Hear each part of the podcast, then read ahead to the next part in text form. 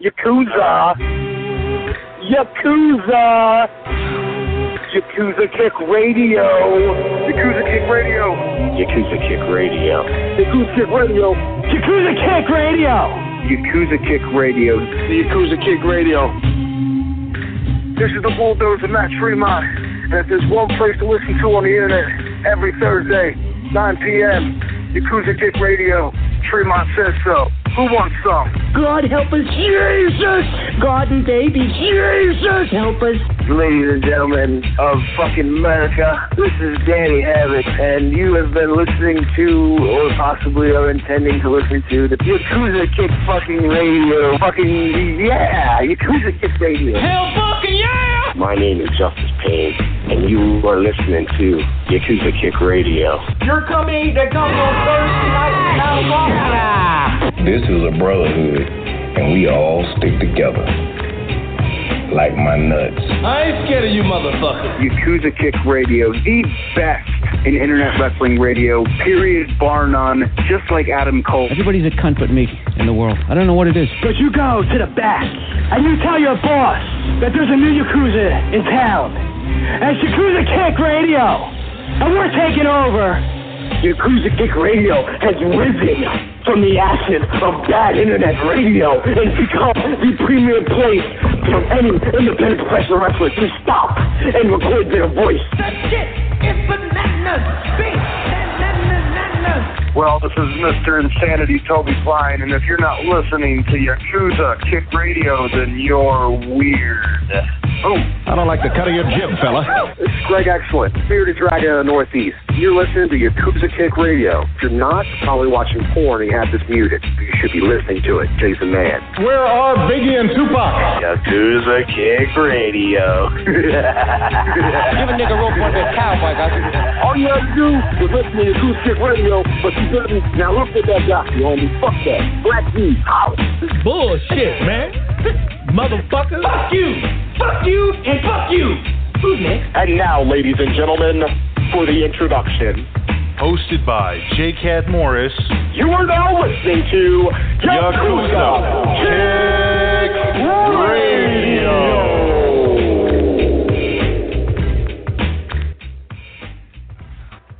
Oh, shit!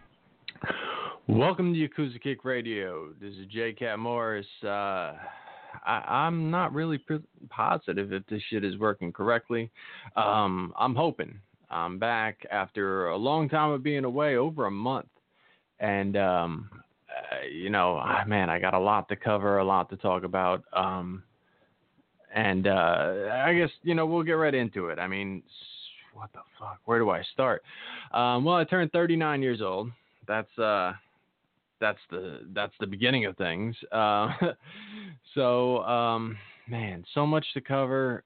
I'm not gonna get too too much into. Um, you know, I lost uh, my cat in the, earlier in the week, last week, actually, the end of last week, and uh, it was absolutely devastating. So I can't get into too too much of that. I've been just out of sorts, completely lost since, and um, you know, like I said, I, I can't get too too much into it because I'll I'll wind up losing it. But um, so anyway, uh, what the fuck else, man? Um, I guess let- let's go back to uh, around the time of my birthday. It's about a month ago. Um, so I went to the uh, Jurassic World exhibit at the Franklin Institute. Uh, I had talked about it a bunch on this show, uh, you know, leading up to it, saying I wanted to go. You know, I saw the commercials and all of that stuff. So I ended up going, and um, I have a little bit of mixed reviews about it. On on one hand, um, it was pretty awesome because uh, the dinosaurs that they have that are like animatronic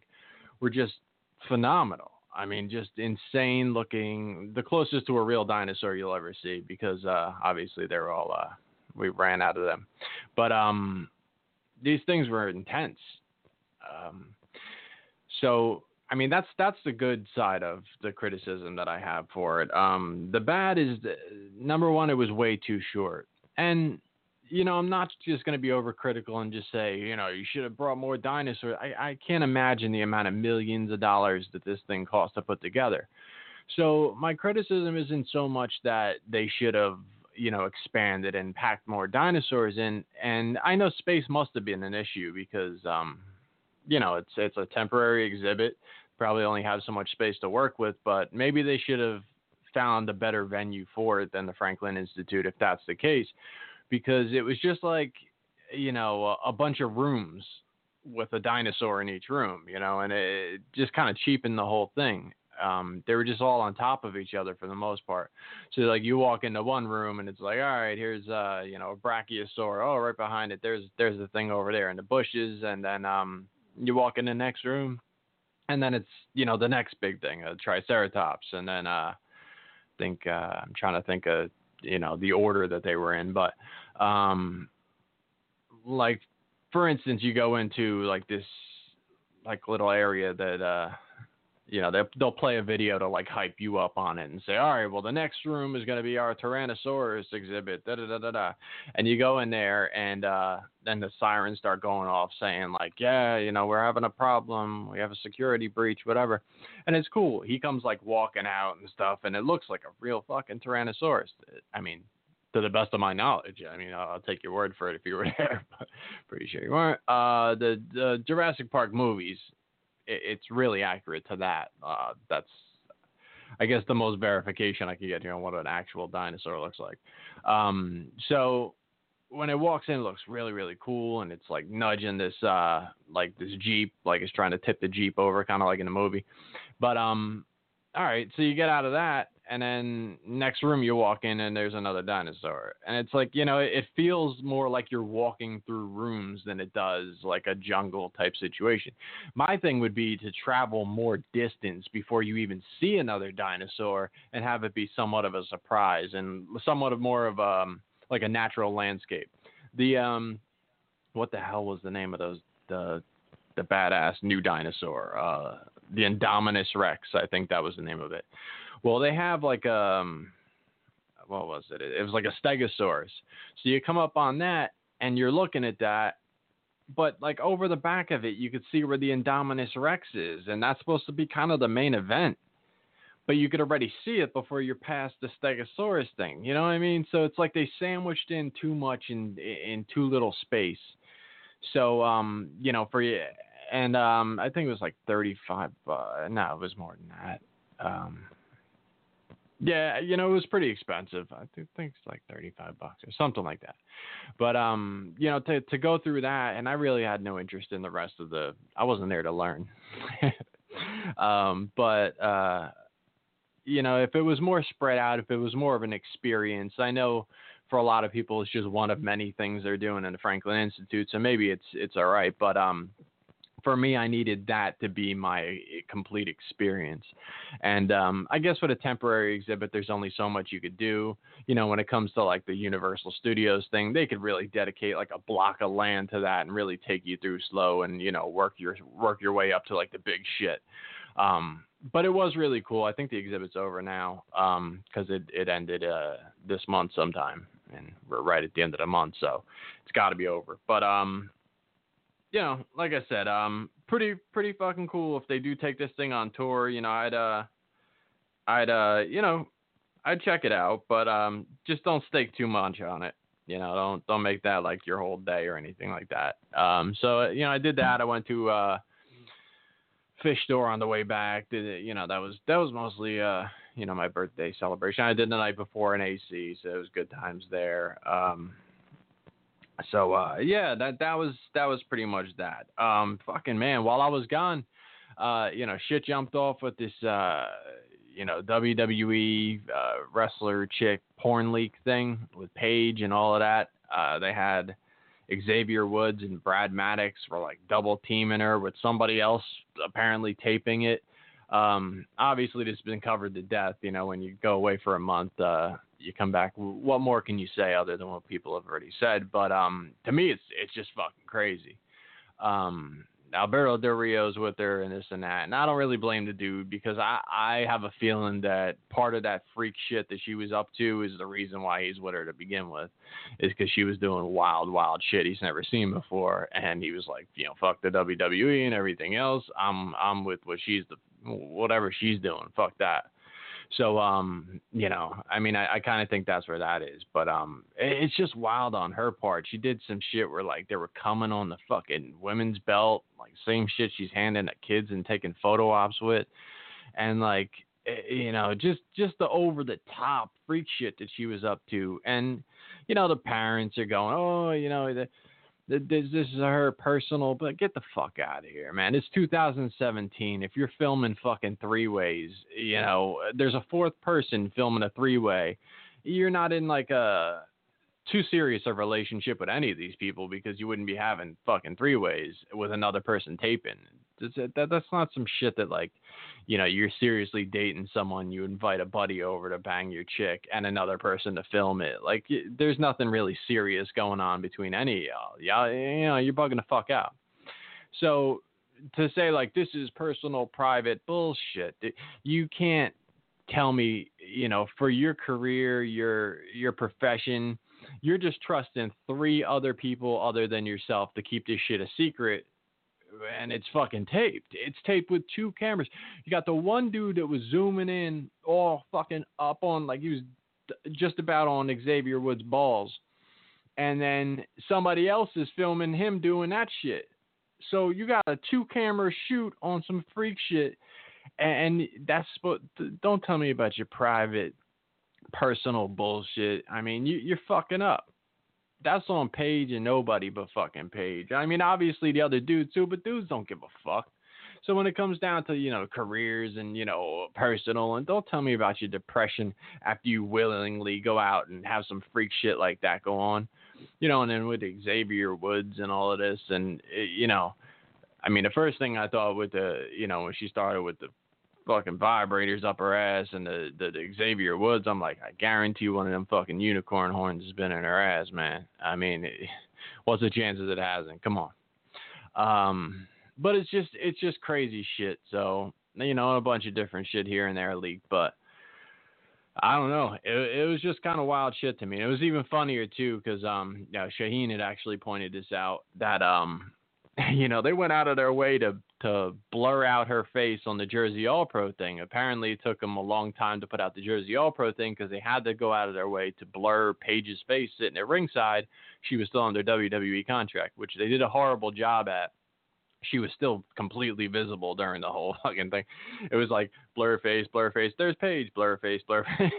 you know, they they fucked that up. But um, you know, if they should be worrying about blurring their face out of anything, I think they got the wrong video. Um, so it's just kind of ironic that, uh, you know, one thing was on such severe hold. Meanwhile, some unblurred face shit came out that was way more impactful to uh, any WWE contract uh, or any of that. So, yeah, it was just, uh, just bizarre fucking situation there. Um, you know, what, what can you say? Um, you know, I'm hoping this is coming through well. I've heard from, uh, you know, people who uh, Nina said it, it, sounds good. Uh, Shaheen said it sounds good and all that. So I'm hoping, you know, this is going to be a new, um, new star for Yakuza Kick Radio. Obviously, I did it for six years on a phone and all of that, and you know, it worked for what it was. But I really wanted to step it up as far as it sounding better and all of that stuff.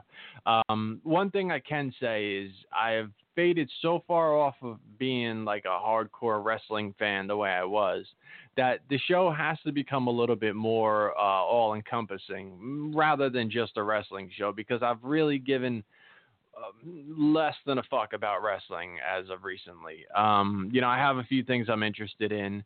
Uh, there's a few big, big changes as far as wrestling and my opinion on things goes. And, um, you know, I've, I've always been straight up about my feelings on that stuff. But, um, you know, I, I haven't really been too interested in watching like a full show of wrestling.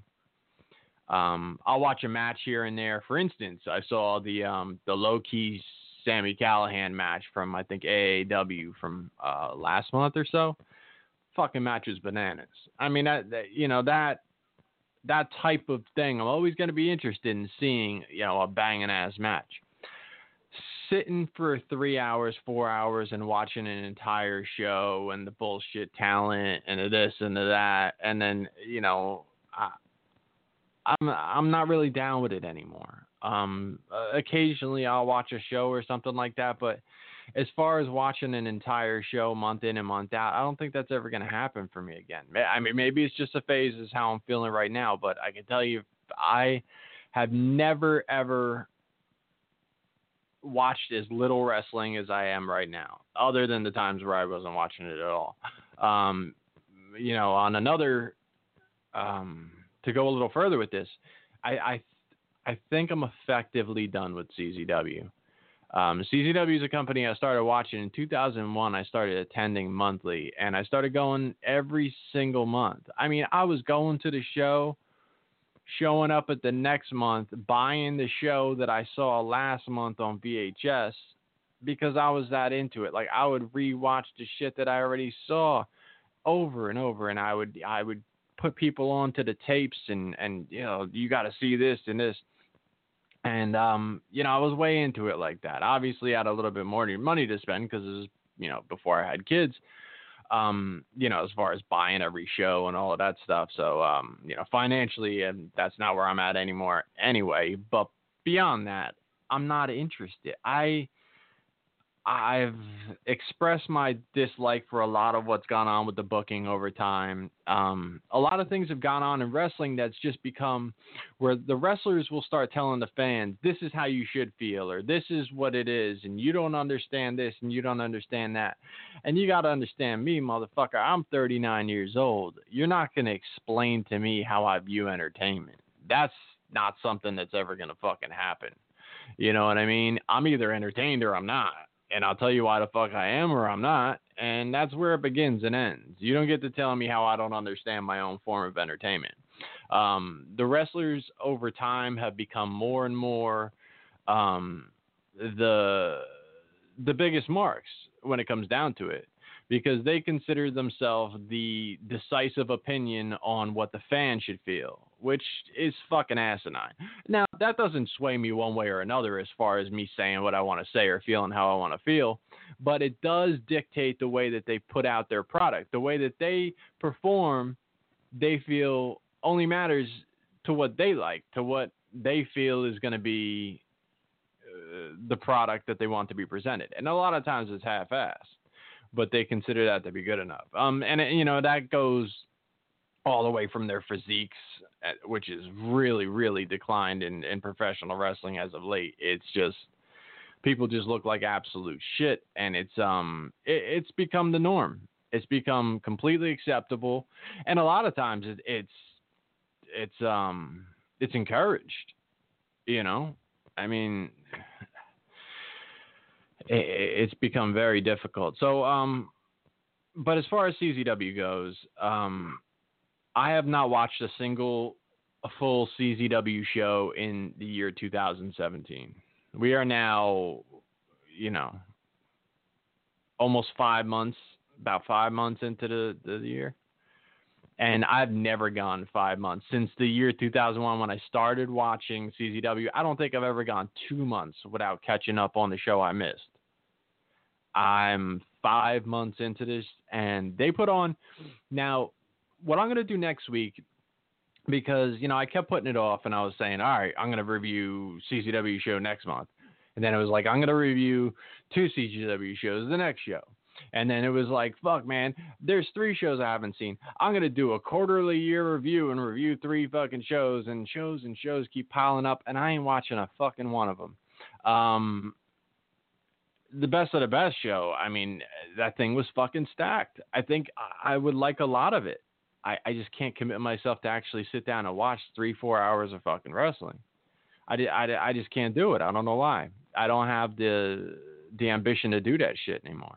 Um, what I'm going to do though is I'm going to go over the cards and give my commentary on the booking and what I don't like and stuff like that. Because a lot of what my commentary is is you know just the direction of the company and the way things have gone and changed, and and um, even you know criticism I've heard from the people who are still attending, which I'm hearing a lot of negatives, like a lot, a lot of negatives. Um, so next week I'm going to do that. I'm going to go through that. Maybe I'll watch a couple matches here and there and um, you know just comment on the overall direction and the booking and the talent and this and that and um, I, I should be able to to turn a pretty structured opinion out of that because um I mean, they, I, I mean, just from afar, I don't even have to watch the shows, and I can see a lot of what's going on. Um, I will comment on the um, Joe Gacy thing. I'll, I'll do that now. Um, I said for a long time I like Joe Gacy.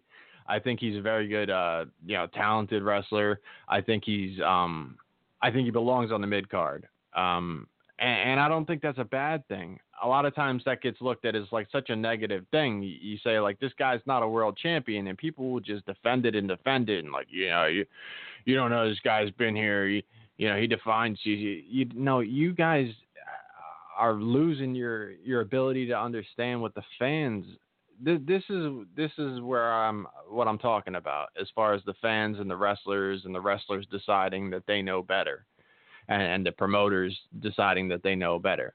Now, I know you can't listen to every fan. You can't just tailor to, you know, what every fan expects to see because your, your company becomes very predictable and everything else. Um, but when your champion you don't even feel confident enough in your champion to main event your shows with your world champion. I think that's a problem. Now, not every show has to be main evented by your world champion, but month after month after month after month, your world champion is not your main event. Your main event is something else, but a lot of times your world champion is mid card at this point. Now, you've taken a mid card or made him world champion and then turned your world title into a mid card match. You see what I'm saying? Like this is kind of fucking crazy what you're doing. And Joe Gacy went into the world title picture as a face. They didn't turn him heel. The fans started shitting on him not reacting to him as a face. Now, he won the title over a heel. So you know you're going to get that initial reaction. And I said this leading in. When he beats Gresham, he's going to get that initial, yeah, fuck Gresham, good, yeah, Gacy. The fucking smoke clears on that shit, and Gacy is not over as a main event face. He's not. It's not gonna fucking happen. Now, the matches he's putting on with Sami Callihan, the match he put on with Jeez, these things leading up to him being world champion were the type of matches fans could get behind. But I don't think that this is a guy you can put the the face of the company on. Again, you put the the wire title on this guy and have him kill it mid card, you could even steal the show. But the expectation of a world champion followed by what we've gotten out of him, I, don't think I don't think the fans are with it. And the fans are, are clearly showing that. And now he's starting to say some heelish things, but he's not really a heel. You know what I mean? But it's following the reaction that he's gotten, the genuine reaction he's gotten as a face. He's failed as champion, but it was because he was put in a position he, he didn't belong in. But you know, DJ knows best, so DJ does what the fuck he thinks. He thinks when the fans tell him he fucking blows, he's the greatest heel on the planet, and he couldn't be further from the fucking truth. That that's always been wrong, but he's never gotten it. Um, and this new Facebook Live shit that Gacy's doing is the most amateur, ridiculous fucking thing possible. Because he, he posts this thing, oh, he's going on Facebook Live. I'm going to start defending the title on Facebook Live. So what happens? Fucking TJ Marconi and fucking uh, this guy and that guy are like, good, I want a shot. These are guys who don't even belong near a fucking dark match in CZW. Now suddenly they have some kind of relevance – in the CZW World Champions world. You know what I mean? Like they're supposed to be he's supposed to be on a pedestal. He's supposed to be like, man, you better fucking prove yourself elsewhere to show up the CZW to get a fucking world title shot. It used to be an open challenge where CM Punk showed up at the fucking CZW to to challenge the world champion. Not fucking TJ Marconi at the fucking Applebee's. Not fucking Frankie Pickard at Red Lobster. No, yeah, I mean, this is not the fucking world title. This is some old fucking uh, backyard wrestling bullshit where we just put some shit together and be like, oh, look, I. He, he went, man, his first, I think it was his first, the one I saw. He stood in a bar, standing there and shit. He's wearing his world title like a fucking dork at a wrestling convention, just standing there in a place where world titles don't belong. And um, you know, he's just fucking standing there, we, you know, just waiting for a challenger, and it's like, you know, I mean, that's not even normal society shit where a guy shows up at a bar with a title is like just waiting for a fight, bro. Get the fuck out of here. Um, so then he finally gets this fucking dude, and his dude's outside, and and this guy's talking shit and walking back and forth and all this and doesn't look anywhere near like a wrestler. He just looks like some fucking dude. And they're filming it and filming it and it's so ridiculously staged. It's crazy. Now Gacy's playing crazy and he's leaning up against the wall and grabbing his head like he can't even hold it together and this and that. And then uh he he they they walk over to the grassy area and he suplexes the kid on the grass and pins him.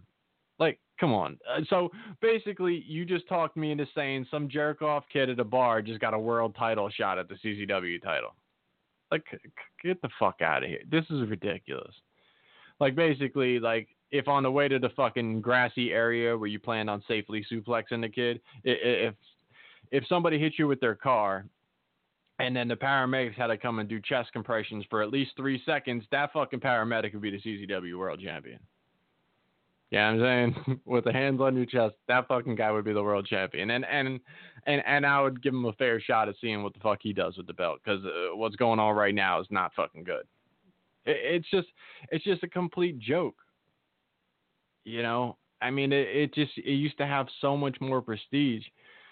Um, you know, CZW has gotten to the point where CZW versus SWF. SWF, what the fuck, dude? This shit's over in fucking Barnegat and Bayville. These are all like fucking five, ten minutes from my house. I wouldn't go to this shit if it was in my living room. And it's CZW versus SW. Dude, CZW versus Shindy. What the fuck is going on with CZW? That that this is the level they've gone to, and the world champion and the owner are all on the fucking show come on, man. This is this is some old dumb shit.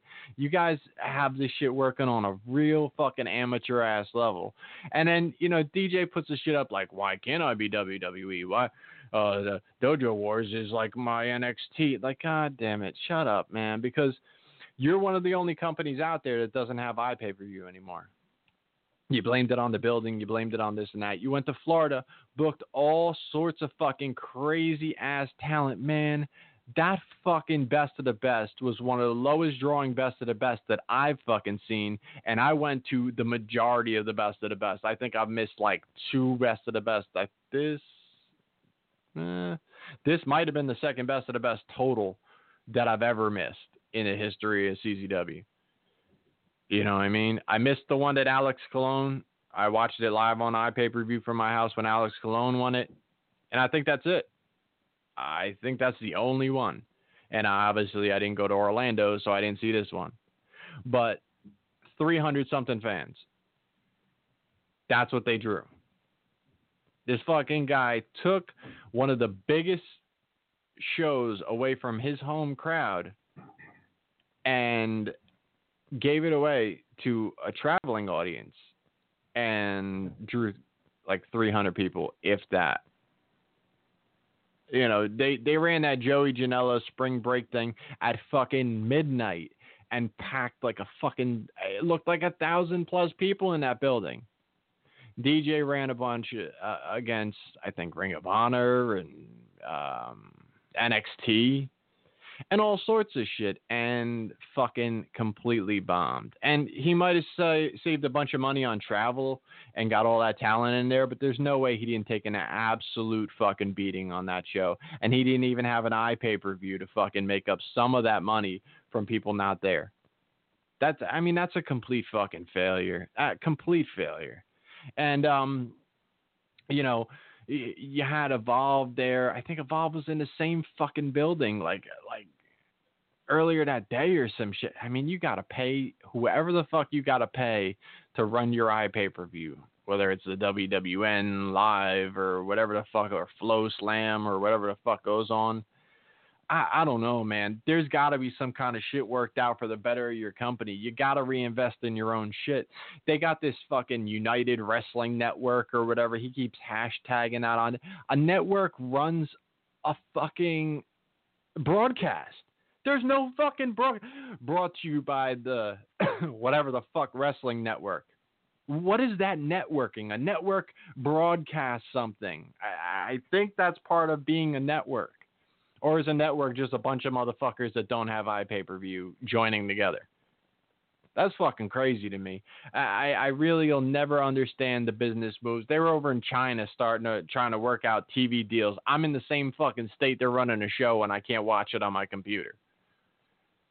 You know what I mean? Like it's fucking retarded. It, it's completely retarded. And you know, then you make these different decisions with the fucking the world title and this and that. You got fucking again. I'm gonna go into the the, the whole thing. Um, you know, next month, but uh, I, yeah, uh, next week I should say. Um, yeah, I'm not even gonna go into further into the, the things with CZW because it's just saying it's not what it was as far as you know Zandig era and this and that is, really even night and day to what it is now because it's it isn't what it was four years ago under DJ. It's not even what it was what it is now it, it's fucking bad. And DJ, you know, tries to put it out there like they're on another level now, and you know they're really advancing, and the the company is evolving into something bigger and better. And it, you're fucking you're lying to yourself. You're insulting people's intelligence. It, it's not the truth. It's not the truth about what's really going on with CZW. People don't fuck with CZW right now. And I mean that's glaringly obvious. If you can't pack a show the way you did, um,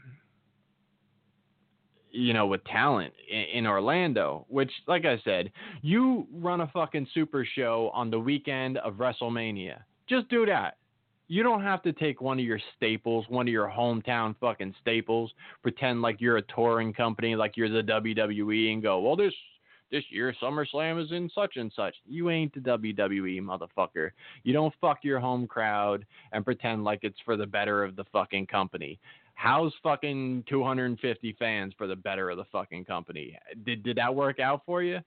Was that worth fucking your home crowd that you would have put at least 400, 500 in the seats? You might not have had that same fucking roster because you would have had to fly in different guys and it would have been wouldn't have been quite as stacked as that. All those guys wouldn't have been in town. But in the same token, with half that fucking half that lineup, you would have put 500 in your fucking Voorhees seats.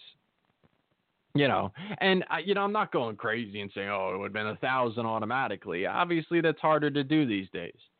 But I mean, look at, you know, the one Drake won a couple years ago. You know that that was packed and and you know maybe partially Drake, you know, showing up. Well, not not the one that Drake won. I'm trying to think. Two at least two years ago, this shit was fucking packed.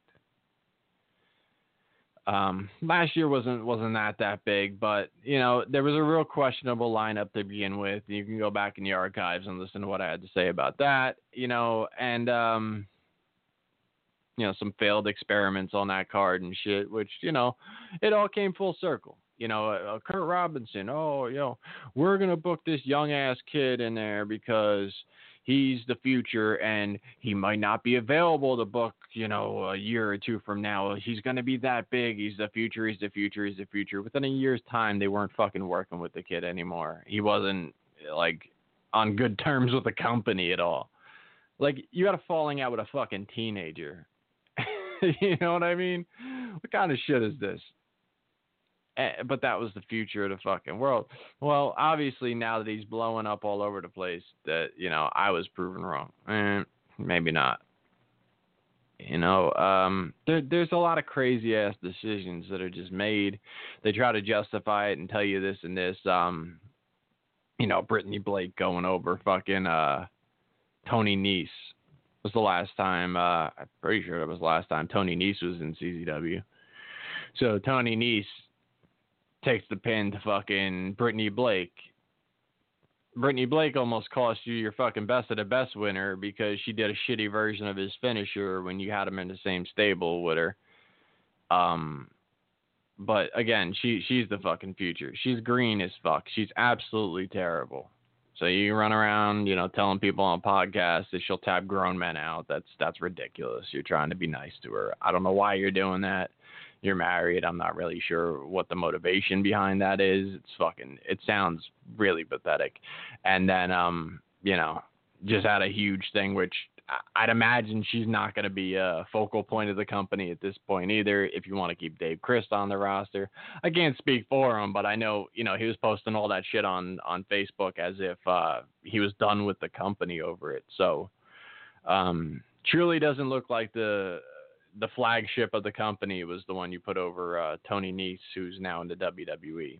It, just, you know, moves I criticize when they happen turned out to be horrible, horrible decisions in retrospect, which fuck man, I, I could swear I said that then, but then again it's just a fan, what do I know? There's some things that fans don't get and you know, the there's directions we take with the company that you have to let play out before you really see it. Okay, well now we let it play out and it's still a horrible still as bad if not worse of a decision than the the day it fucking happened. So stop fucking you know patting yourself on the back because shit is isn't isn't good. So anyway, that's um my quick bit on that um on, on CZW and uh why I'm just I'm not fucking with it right now. It, it's not interesting to me, and um, just wrestling is taking a crazy, crazy fucking turn where um, hold on, you know what?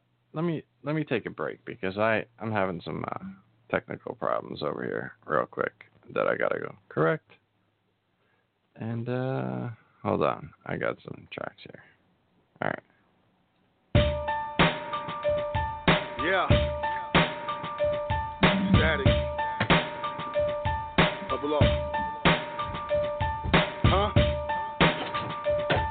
Yo.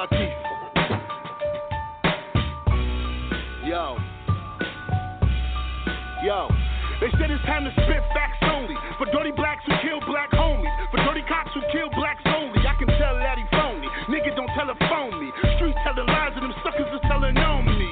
Uh, all these half-ass tracks. Rappers is spitting Reggie Bush, but hashtag crack. Always lying in his verse, then he hashtag facts. And he said he's selling kush, but his hash ain't that. No breast, we ain't living shirt. The flash that gap, bang. I was love, but it's hatred involved. I'm so done being faithful to y'all. Seahawks put his face in the wall. Seahawks put his face in the wall. Air him out like a Patriot ball. Flip the eighth, then he raced to the mall. 38 be erased in the mall. Let me talk to him, dog. Damn. These young boys wild, they just stop and shoot. Snub nose in my boot like and juice. Diabetes coming from all the pop and juice. I'm a mixture between Malcolm Big and Pasta Noose. Yeah. I'll be damned if a punk test me. Bill if he funk flex me. Motherfuck John Wayne, Iggy Elvis Presley. Never date a girl who got a male bestie. All I got is my word and my testy. My word, don't you test me. Shoot lefty, get wet like a jet ski. I'm hefty and two ply. Badman, you too lie. Mama said, boy, at your age, not your shoe size. Go to five guys, got two fives, got five guys. My crew rides banana clip loaded. Don't come with no fruit flies. I'm buzzing like two flies, buzzing like beehives. Put on for my CI, TY, CY, TI. Got that white girl in his BI. Little rapper's knee high, wearing the fucking knee highs. Gun in my Levi's. I ain't in the fashion though. I ain't in the fashion hole. Ain't fucking up no commas unless it's grammatical. Sabotage your whole sabbatical. Niggas radical. Bars breaking nigga clavicle. Flow dramatical.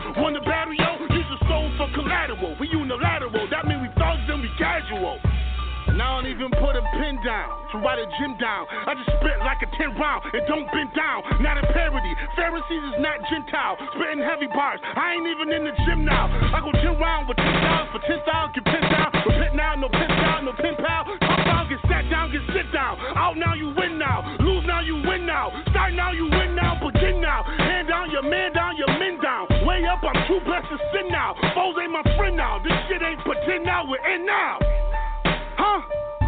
Double R. Static. This shit is real right now. Bars, boy. Kadir Latif. Believe none of what you hear, half what you see, and all of what you smell. Cause everybody that's coming ain't staying. Everybody that's kneeling ain't praying. Slow motion better than no motion. No motion better than commotion. What Pac say? Keep your head up, legs closed, eyes open.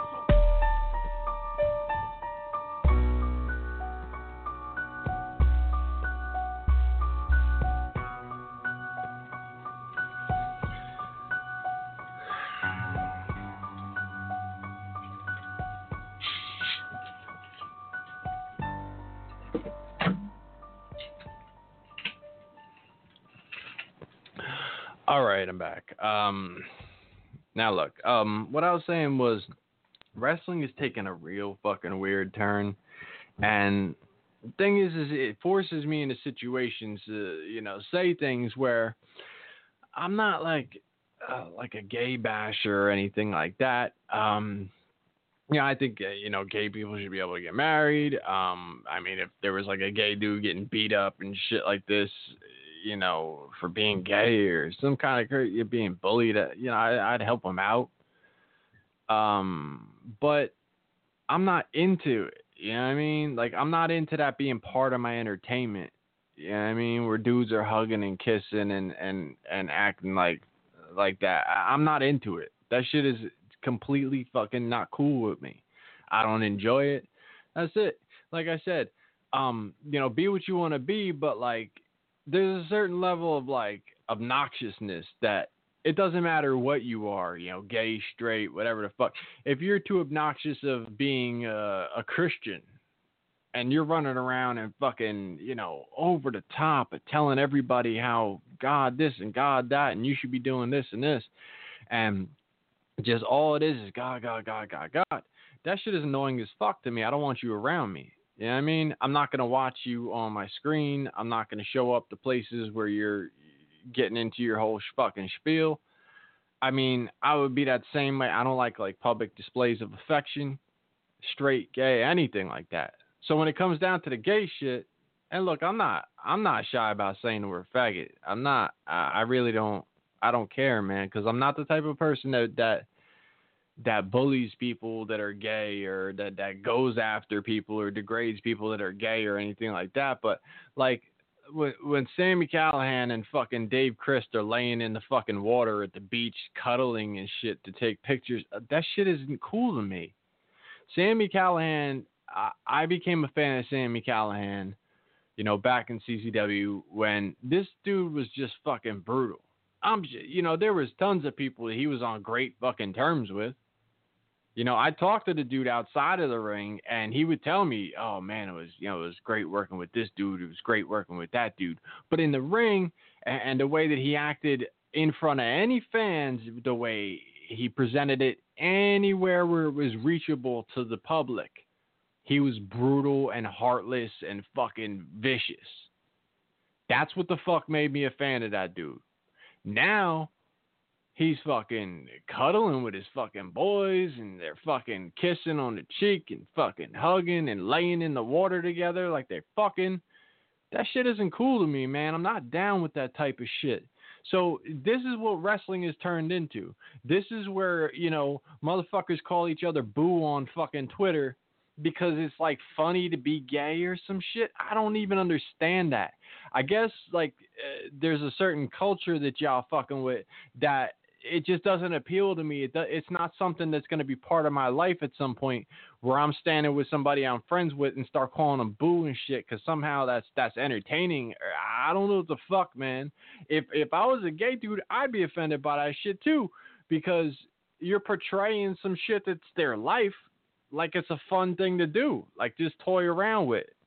Yeah, I mean, so I don't know why that's accepted in any fucking any circle. But it is. It's just like everybody, you know, like click hard on fucking Instagram and all that. Oh, look at the dudes are laying in the water like they're fucking. Oh, look at that. No, now I don't take neither of them fucking seriously. They can go beat the shit out of each other in the ring. See now, here's the thing. Back in the day, and this is a lot of what turned me off of wrestling as I matured. Now, you know, when I was a kid, I'd watch The Ultimate Warrior. I'd watch, you know, Brutus the Barber Beefcake. I love that fucking dude. You know what I mean? He was putting motherfuckers to sleep, and it didn't matter he was wearing all pink and fucking frilly shit. It was just like, yo, this is fucking, this is, this is wrestling, you know? It, it's all good. But then as you get older and you start to mature, and and I know a lot of people that broke off of wrestling and ECW brought them back in, and that that era brought them back in, and even like the Attitude Era brought them back in. But they lost that gap because there's a certain period of time where shit just became kind of gay to be watching a bunch of dudes in their drawers oiled up on on some on some shit, you know, and but when it became physical, when it the physicality broke in, now it was like, yo, you can say what you want about this, but they beat shit out each other, man. You go in there and you watch this dude drop the other dude on his head, man. All that gay talk goes the fuck away, right? Well, what they've done now is they brought it full circle. It's like, yo, man, these dudes are in their fucking drawers rolling around and shit. Know, it's kind of gay. Oh shit, man, they're beating the shit out of each other. Okay, oh, you know, never mind the gay shit, man. They, man, this is some physical shit right here. Well, then after the match, they start cuddling and kissing each other and talking about how much they love each other in the ring. Well, now I'm back in the fucking gay camp, hearing that you know all of this shit is going on. It's just like it brings you right back to like maybe maybe this is some gay shit that I'm looking at. You know I mean? It's like if you explain to a non wrestling fan, you know, that's telling you, man, wrestling is gay, man. Dudes are out there in their motherfucking drawers and, you know, oiled the fuck up and you know what I mean? Look at them laying on the fucking mat hugging that dude. No, no, it's a reverse waist lock, bro. It's not gay. Da, da. Okay. So now you finally talk him out of that and then you see the you know, Sami Callihan laying in the fucking water with Dave Crist, and be like, Well, I mean, I don't even know how to defend that type of shit. I don't think that there's a way to defend that type of shit. That's just not cute, man. I don't know. It's not for me. It's just not for me. And I think wrestling, um, indie wrestling especially, is just becoming just not for me. You know what I mean? And, and it's crazy because a lot of the physicality, the the actual matches, the the actually what goes on in the fucking ring, a lot of the times I'm still all about it. I love that shit. But then the way that these these cats act like fucking clowns on social media, on just just every chance they get outside of the actual wrestling. They fuck it all up for me where I want to be as far away as possible from that shit. The way the fucking fans act. Yeah, I mean like look, Joey Janela and fucking uh, John Zandig come off the fucking roof and fucking fire and fucking glass and barbed wire, and these motherfuckers almost die. And Zandig breaks his fucking back, and Joey slices fucking tendons open and shit. And you get this little faggot uh, Stauffer kid is on his fucking knees with his hands together like he's praying and shit, going, "Thank you, thank you, thank." You. Like I don't want to be around motherfuckers that act like this in public, man there's one thing to be excited and clap and chant and all of that shit, and then it goes into a real weird fucking area where I gotta go like, wait a minute, I'm in the same place as this motherfucker. Like I'm looking like, yeah, me too. Like, nah, I can't, I can't fuck with y'all. You know what I mean? I'm not, I'm not where you're at. You know what I mean? Everybody acts different, and this and that, but it just, it becomes real fucking weird sometimes when you know people take it to another now i don't like that little cocksucker so that's that's completely separate from you know um I that's that's just a a big example because he's he's the last fucking thing we're gonna talk about as far as uh how um you know uh an adult shit act or any of that type of stuff but um it's just it's just become weird man and you know i got some friends that you know we constantly send each other these pictures like, look at this motherfucker. Look at this motherfucker. And it's like it's like it never ends. It doesn't it doesn't dull down. It's not a one time thing. It's like they're trying to top each it's like they're having a gay competition and shit to see who could be gayer. But then they're not really gay, but it's just like a fun thing they're doing. It's not fun for me and and it, and it's just become some shit like you can guarantee that I'll never purchase a fucking shirt. Uh, like I got a Sami Callihan shirt from way back with the fucking Sami Callihan versus the Panda and shit, and I can't I can't rock that shit. I can't walk around like I'm representing this dude that lays in the water with a fucking dude. You know I mean? Like I, you can guarantee you I'm not gonna wear your fucking shit if you act like that type of shit, man. You know, there's a certain amount of like representation. That's why Austin 316 shirts sold like a motherfucker because the dudes was walking around like, yeah, that bad motherfucker. That's that's what I'm representing. Uh, you know, 316, fuck the world, drinking beers. You know I mean? That was like the the coolest fucking thing to walk around with. You know I mean? You didn't see quite as many people with uh, you know the Rico shirts and and uh, you know Chuck and Billy You didn't you didn't see uh, you know quite as many people with with those shirts. There, there's a reason for that. Um, so I don't I don't know. I don't know what direction the fuck they're going. Um, there, there's so much just just bullshit that goes on. Um, you know, another thing that to me just stands out as as not cool and it's become more and more acceptable is people who aren't in fucking shape being just completely accepted and encouraged to be you know just doing doing it that way.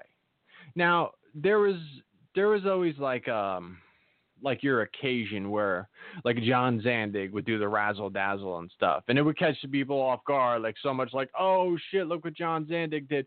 Well, the first time he does that, that pops everybody in the crowd. The second, third time he does that, it starts to get less and less reaction because uh, let's get right down to it. That's not some shit that he does well. So it's funny. Ah, okay, yeah, yeah, cool. But that's not what you want to see every fucking month as one of his fucking moves. Like there's a certain amount of staying in your lane that should be happening. You should be doing the shit that you do best out there. That's what you should be presenting to the fans. And more and more over time, it's become more and more acceptable for the big fat guy to do a fucking Rana. Like I hate to break it to fucking Monster Mac. He might love doing fucking Ranas, but it looks like shit. It looks completely cooperative between the two fucking people. Like you guys are practicing really hard for you to be able to do some cruiserweight shit. Monster Mac and fucking Moff are one of the most dominant big man fucking crusher tag teams out there. That's what the fuck they should be doing. You know, Monster Mac impressing himself like, look, I did a run. No one wants to see that shit might be some a couple people popping for these are the same people that'll pop for any fucking thing you do. Any fucking thing you do. They'll see you in fucking Wawa and they'll you'll hit the same fucking pop.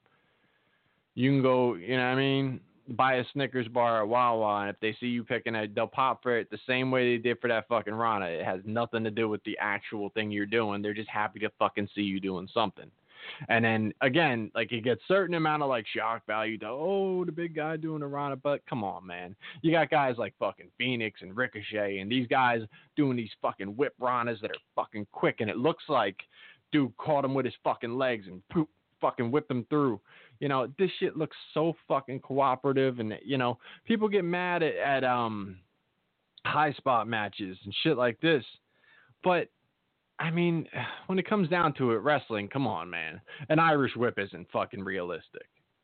When the fuck has anyone ever grabbed your arm and threw you and you bounced off some shit and came running back at him? I mean, that's, it, wrestling as a whole is not realistic. Let's let's cut that shit out right off the bat. But there's there's a certain expectation for someone to just do what the fuck they're good at. Big guys, be fucking big guys. You know, I mean, you guys, at the same token, to throwing motherfuckers around and doing all that crazy shit, you shouldn't be taking bumps on your head every fucking month because it should be harder for people to put you in that predicament. You know what I mean? I don't know. That's just um again, and I, I'm no historian. I'm I'm uh you know I'm not, I'm no wrestler to tell you like how to do what you do, but I, I'm just saying from a fan's perspective, if some shit just looks like garbage whether you like it and whether it makes you and your wrestler buddies fucking happy or not, looks like shit to a lot of fans. It does. You know, I, I mean, it, you know, Jimmy Lloyd is, is a classic example of, of exactly what I'm talking about. 90% of every fucking thing he does looks like absolute shit. But people go, oh, look at him. He's trying his ass off. Oh, look, he kind of did that move. Look at him, man. Look at him go he's not in that great shape and he's young and look at that kid almost do that move right. That's that's that's just great. You know what I mean? And, and they just keep giving this motherfucker credit for trying. Just participation trophy ass wrestling. This is the type of shit that's just encouraged. This fucking kid is gonna die, man. He's in there doing fucking piles of fucking glass. And if anybody thinks that this isn't a slap in the fucking face of DJ, is just patting his kid on the back, telling him he's the future of deathmatch wrestling, while he botches shit over and over with piles of fucking glass in front of him and on top of him and all of this shit. It looks like absolute garbage. The fans, a lot of times, they don't give a fuck who does what, man. Like you could fall through a fucking window and they're just gonna call you, you know, the best deathmatch wrestler they've ever seen. Um, there's obviously a line between, you know, a Danny Havoc and a Jimmy Lloyd, but in the same token, a lot of fans are just happy with seeing people bleed any way it comes. It really doesn't matter talent wise or what was done right or what was done safe. Carnage Cup is a clear fucking example of that exactly. I've heard rumors of motherfuckers are gonna get somebody's gonna get a fucking finger cut off or something this weekend. So we'll see. And if that shit happens, you know, we'll talk about it next week. And um, it, it's just it's just bananas. Some of the shit that goes down and the way that people act and respond to it, it, it um, you know, just continues to encourage just bad fucking behavior. And, and when you know, it, this is one of DJ's students. So they're patting him on the back and going, "You're the future of death matches. You're the future of death matches." Oh, we got a fucking uh, barbed wire, light tube, this, that, that. They're not starting off mild with them. They're just throwing them into fucking piles of light tubes. Fuck this kid. And when it comes down to it, when he gets really hurt or whatever, they just move the fuck on. That that'll be it. Oh, when his fucking bump card or his whatever the fuck you want to call it is is used up, fuck him they they used him for what he was worth. They threw him through a bunch of shit for shock value. Uh, they're feeding him to fucking Nick Gage. I mean, uh, Gage is gonna abuse that kid. And you know, I mean, it is what it is. It's just. It, it it just seems crazy, and like I said, a lot of this is just um, mediocre, uh, mediocre fucking guys that are just being encouraged to be mediocre and they're just going, no, no, you're the best. Never mind that. Never, you know, you're you're all right. You know, and they start to believe their own bullshit. You know, Danny Demanto gets a fucking stomach surgery, loses a hundred pounds, and he's doing fucking moonsaults to the outside in a best of the light heavyweight qualifying match. And what the fuck happened? You know, like you're trying to qualify for a light heavyweight match just because you got your fucking stomach stapled and and dropped a hundred pounds and, and looked like sickly like all the people that get that surgery, and I'm not just picking on that guy because I think he's a piece of shit, but um, all, all, every single person that ever got that fucking surgery goes from fat to looking completely sickly, like really sickly. It looks like you go from like, man, you're so fat, man. One day, man, that, that's going to cause you some serious health problems. And then you get the surgery, and it looks like you have a serious health problem.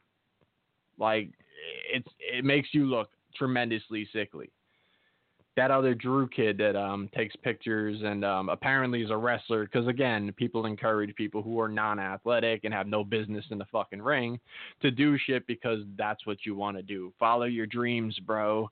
You can do it. Bullshit. it's not good to anybody. He's in a deathmatch tournament in like fucking September. Fuck. I mean, whatever, man. So, but um, you know, best of the light heavyweight Oh, fucking moonsault to the outside, wraps his fucking leg around the guardrail. Well, okay, you know, that that's nobody's fucking fault but your own. You know, I mean, it was an area where you'd have to thread a fucking needle because the guardrails were so close to begin with. And I mean, you know, a high flyer might look at that and go, eh, it's a little fucking close. Maybe, maybe we'll uh, skip that fucking spot, or maybe you know, maybe we'll do it uh, towards where the entranceway is, so there's like a big gap there. I could overshoot all I want. Nah, nah, we'll try to thread the needle. You know, used to be hundred pounds heavier. Why wouldn't you be able to completely judge that perfectly? And oh fuck, how's your leg? Yeah, I mean, it's just, just people keep fucking talking themselves into believing their own fucking hype, and and that's that's what that's what we're fed as fans uh, you know, definitely part of what has made me less of a fucking fan. You get people that can do it that discourage the fans from even fucking liking them with a different persona on social media and, and going out of their way to just become unlikable as a fucking person. It's like, oh man, that match was really good, but you see the dumb shit he did on fucking Twitter the other day, man? He looked like he's fucking laying in the water with a dude. I just shit like this just doesn't fly. And then, like I said, it, some other people just don't belong doing it. But again, another wrestler co-signed him and told him they do belong doing it, so the fans don't know shit. Fucking deal with it. All right, whatever. Um, so there's that. Um, what the fuck else? uh, man, uh, TNA doing all sorts of shit. I watched a little bit of it here and there, but um, EYFBO in there with Homicide doing the LAX thing. Um, T, uh, Low Ki just showed back up in there. I didn't, I didn't even see that. I just read it on uh, Twitter or one of them. Somebody sent me a picture, and um, yeah, I think he won the X Division title right away and stuff. So I definitely got to tune into that. Low Ki's always been one of my favorites. So uh, that's pretty awesome. I also saw Scott Steiner's back in there. I don't really know what the purpose of that is, but uh, you know, um, since I last uh, did a show, I got the chance to see Artie Lange live, which um, you know, a little worrisome because going into it a couple weeks beforehand, he got arrested with coke and heroin in Hoboken by his house, and um, you know, it's just sad because Artie Artie's a guy who's just so tremendously talented as far as a comedian. He's so quick witted. If you ever listen to him, you know, on like his podcast or you know the Stern days, those are the absolute best fucking years of Stern was the Artie era, and um, he was always just so quick, like bam, bam, bam, like they would throw something at him and he'd have just a line for it right away. Um, you know, no pun intended with the lines and shit, but um, you know, he, he's he's tortured, man. The dude, um, he lost his father when I, I want to say he was like 20, 21 or something like that when his father died. Uh, his father fell off a a ladder he stole off off a truck, and uh, he was doing you know like cable installation type shit and installing shit on roofs and uh, he would stack like a, a stolen ladder on a picnic table uh, just to get onto the fucking roof and stuff like that. He fell off a ladder and paralyzed himself. Uh, his father was a man's man, you know. He always he's always super tough and always had already, you know, kind of raised that way. And he always looked up to his dad as like the the un, unstoppable force. Like this dude was uh, the guy you would look at as like the guy not to be fucked with. So for that guy to go from that to helpless and you know, um, you know, a guy where he had to fucking like he had to take care of him, like he had to move him on and off the fucking toilet and shit. He was paralyzed. That's it. Until he was dead, and Artie's convinced that uh, he had a friend help him kill himself because he, he didn't want to live that life. So for Artie to go through that at you know his age where he was becoming an adult you know going from that teenage going into adult and shit now he just snapped and spun out of control and the drugs really turned up then and he's never been able to steer out of that you know steer out of that fucking car crash um yeah, I, feel really bad for him, but I don't feel like this is going to be a good end for him. Which I mean, you don't have to be Nostradamus to to know that. But um, he was at the height of his powers at the Stern Show. Man, he'll tell you a million times. His father used to listen to the Stern Show like gospel, and and his father didn't get to see him reach that pinnacle. And no matter what he accomplishes in life, the one person he looked up to the very, very most will never ever see a bit of his success. And that's something I don't think he can get past. And um, you know, I think he continually struggles with that and he keeps falling back into this this heroin cycle and uh, you know I I don't know. Um so I saw him at the Count Basie Theater. Um, he was great. Um, now I've heard every joke that he told that night. I I don't see that as a negative. I knew going in that that was going to be the case. When it comes down to a guy like Artie, you know, he he was on the Stern Show for what six years, seven years, eight years. I I don't remember because I know he was on K Rock and then he, he moved over to Sirius. He was on from you know 05 to 09 at Sirius, but a couple years prior on K Rock too. So probably like eight years, something like that. Um, well, he talked for four hours a day. Um, well, at least you know reacted with Howard and and Robin and and all them like and and really you know went back and forth and joked and and all of that for fucking four or five hours a day. At some point, there was five days a week. They went down to four days a week and all that shit. But look, I mean, you can't cover that amount of time and hold back an hour of material it's got to be somewhat of an extension of things that you've already heard and, and compilations of things you've heard. This just has to be. I mean, it's just you don't see that many comedians that put in that much on air time and then go on the road. So, I mean, what what can you hold back? What can you create beyond what you've already heard? Um, and now even with the podcast, you know, you do it a couple days a week, and you know, you put in a solid hour. And you know, he'd bounce around and do this and that and impressions and this, but I mean, it, it's gonna be somewhat of a compilation of things you've heard before. But I never got to see Artie live, so it was great to see him live. You know, see him do a lot of the bits that I've heard a million times right in front of me. Now he looks like you know fat Grandpa Munster right now. He looks fucking terrible, but um, you know, I, again, I don't think he's long for this world. Um, he was actually just um brought back for season two of Crashing on uh Showtime. I think Showtime or HBO. I don't know. Showtime, I think. Um, and you know, good for him, but I, this isn't ending well. There's no fucking way that dude does not know how to fucking get out of this. Um, either have it or you don't, man. Addiction is a motherfucker. I definitely dealt with it, and I was able to steer myself out of it, and um, you know, focus my addiction towards physicality. Um, not everyone could do that, and um, I mean, to a certain extent, I got to pat myself on the back for that, but you know, I could see where that it's not something everyone could do. You know, um, it's uh, you you gotta have something there, and I, you know, I had that little bit of you know that that physicality in me. I mean, you're not, you're definitely not gonna go from like a 300 something pound dude to you know running fucking Spartan races. Uh, so he he's in a really rough spot. And you know the other the other bad thing about that is you know Artie Artie's a very functional addict. Yeah, you might miss this, you might miss that. I think he's missed more dates trying to stay off of it than he ever did on it. Because when he was on, there was no problems. It was the withdrawals that kept him off, like the Saget roast. It was the withdrawals that kept him off the show on certain days where he would call in sick because he was going through withdrawals and he was so sick. But he sat on the fucking show on heroin countless times and cracked people the fuck up. Um, you know, he does gigs fucked up. I'm sure he was fucked up when I saw him. I mean, he had to have been. You know, you could tell by the way people move around and shit like this. But so being functional like that, there's not going to be much that's going to stop him because the income isn't going to stop. Um, the show is going to keep going on until it, it can't. You know, so it, it's just it's really sad, man. Um, you know, to me, he's an icon. And a lot of people would just look at that and go, Artie Lange, icon. I don't know about that shit. But the Howard Stern show is by far the most, um, the biggest radio show of all time. I don't think that's even debatable. Um, and in my opinion, and in many people's opinion, the Artie Lange era of the show was the greatest period of that show.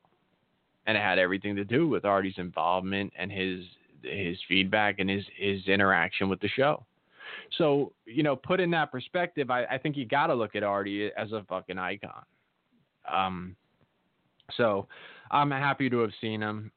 And, uh, I mean, as always, I always hope that he, he steers this, this shit in the right direction, but I, I can't see it fucking happening. I think that's a, that's a really, really long, unrealistic shot for that to happen. Um, so that's that. Uh, speaking of Spartan races, this fucking Saturday, I have the Spartan Beast. Last year, the same race took me seven hours, seven plus hours. Um, pretty intimidating going into this year. Um, my mind's been all over the fucking place. Um, so I lost my cat on Friday. I haven't been right. Um, I just haven't been able to focus. I've gone from like a somewhat lost feeling to just incredible sadness, and and I keep bouncing back and forth between this and that. And um, like I said, I, I really can't even get into that because it's just it's hard, man. It's really really hard. Um, you know, it's everyone handles things differently, and everyone has different things or people that are that close to them. And this cat was just that. He was he was that close. You know what I mean? So um you know, it's put me in a weird place, and I have like an enormous fucking physical challenge uh, the, week following, you know, what's going down. So I've done everything I can to train. All I could do is get at it and do it, and just just turn on some real fucking, real serious shit come Saturday. Um, I have seen a couple forecasts. Uh, one says like 86 and quote unquote like summer, which makes me very fucking happy because the worst thing for these races for me is the cold. Because once you start getting into fucking wetness and water and you're on a mountain and the breeze is blowing, it's just hell, man. You can't stay dry, you can't stay warm. It's just fucked up. So I'd rather be hot out that motherfucker. Um, so it looks like that's what I'm gonna get. I've also seen like a 30% chance of thunderstorm type shit, which for another reason I can't really get into thunderstorms are gonna bring out a tremendous fucking anger and uh, drive out of me. So maybe that's a good thing, maybe that's a bad thing. I don't know, but a 30% chance definitely doesn't sound like it's gonna wash out my day doesn't sound like it's gonna, you know, um, monopolize the entire race or anything like that. So if anything, it should be a hurdle I have to deal with. But um, uh, temperatures in the 80s is something I'm I'm liking. I'm definitely liking the sound of that. Um, it's going to be a hell of a challenge. It really is.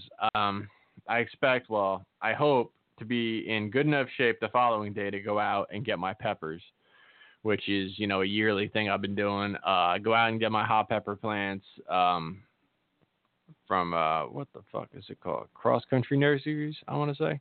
But uh, if you go to chiliplants.com, that's that's where you can order them offline. But that's the home of that, which is the biggest chili plant distributor, uh, the largest variety of chili plants in the world.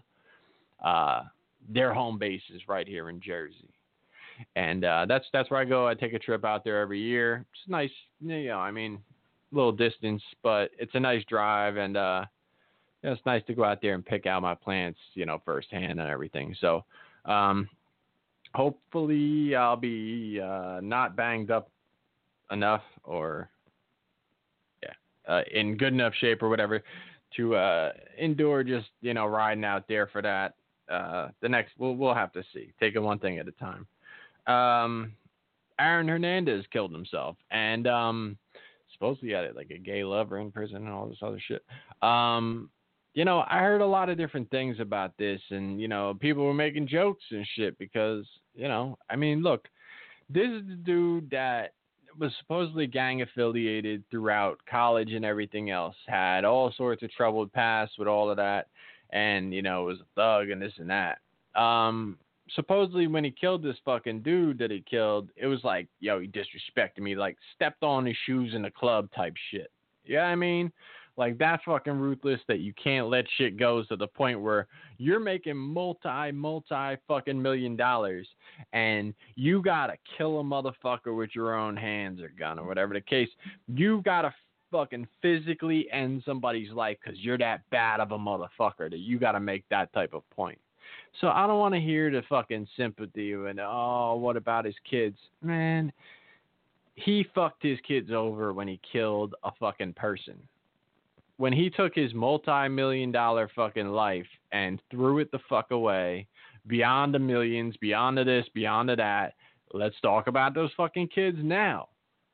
Don't wait until the motherfucker kills himself in a cell and go, now his kids don't have a father. The dude wasn't getting out of fucking prison ever the kids didn't have a fucking father. Whether the, the fact that he was on the planet and continually mentioned as the guy that killed somebody and you'll never see again, you can write letters to like a pen pal that killed somebody. Get out of here, man. I understand not making suicide up to be a complete joke, but this isn't a kid that got fucking, you know, bullied and fucking, um, you know, fell into a deep depression and killed himself and someone's joking on. This is a fucking ruthless murderer that fucking couldn't handle the time and fucking killed himself. So let's let's fucking settle down as far as the sensitivity goes on his fucking suicide. It is what it is, man. Um what else? What else? What else? Um, I want to um, I want to get into the um, Joey Janela Spring Break show. I actually did watch this whole show. Uh, my boy Jeremy came over and uh, we watched. That's one thing I I kind of can do is if I get like a person, a couple people or whatever, you know, and we put a show on, I can get through watching a whole show then you know, but um, many and many a times in the past, I used to just by myself. I used to just get through a bunch of shows, and I'd be able to review a bunch of shit on here because of that. But that like that type of shit is is uh, kind of faded on me. So um, as far as you know, just just sitting and watching something for three hours, uh, it's just I don't know. Um, so what I'm gonna do, I'm gonna take another break. I'm gonna play another track, and then when I get back from that, I'll um I'll I'll review that show. I'll uh, give my my thoughts and everything on that. All right. Yo, it's 3.25 in the morning. My baby mom's still yawning. Kiss my little daughter on the forehead. Enough said, beeper goes off. 500, yo, it's bustin' bustin'. Garbage trust, another one bites the dust. Man, fuck that. I was about to see this cat. Some niggas pulled up in the black suburban, jumped out the back, tried to put it on me while we fighting over the gat. The way them niggas tried to play me, son, them niggas is whack. Hey, yo, Ram, yo, you know it's only right we react. Uh. Call the whole squad, lay these niggas down, face flat. Hey, yo, boss, Uptown, 151 in St. Nick. I'm there quick. I told my baby moms I got to go. I walked out the door to grab the two nines out the flow. Drive it through South take a niggas to roll. Still on the run, always run for cover when it's necessary. I'm outnumbered for now, but all that shit is temporary. Fuck with the wrong click, the way we get down. If you violate, you leave you lost, can never be found. Number whatever on missing persons.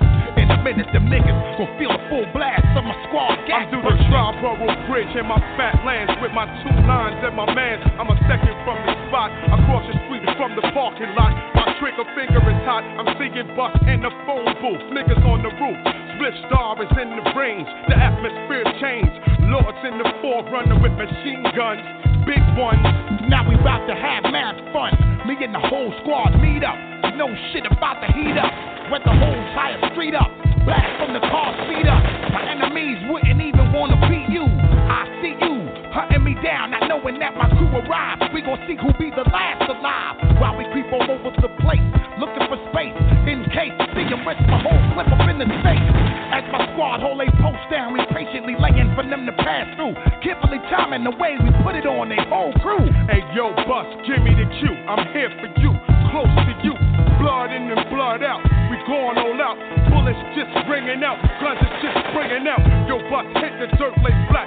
You my nigga to and I got your back. Turn around quick. Oh shit, he started blasting, grazed me on the hip. Lord have mercy, dumb five on a nigga. Dunking whole shit. This whole crew busting, shit ain't going according to plan. Goddamn, shit jam. Nigga standing right behind me, think I'm caught up on the creek. I think I need to pray the Lord, my soul to keep. This thing about to fly my head. Crew burst into a rage. Flip lifted this nigga, putting two inside the rib cage, yo, rampage. Hey yo, I see them niggas coming, now I'm dumbing. We dead three niggas already. The next two we catch, we leaving bloody. So much drama over this fucking money. The way the situation ended wasn't even funny. Tried to rob this nigga because I was fucking hungry. But if you try to test me, blast a nigga in a hurry. Me and my squad bouncer left the fucking scene ugly. Living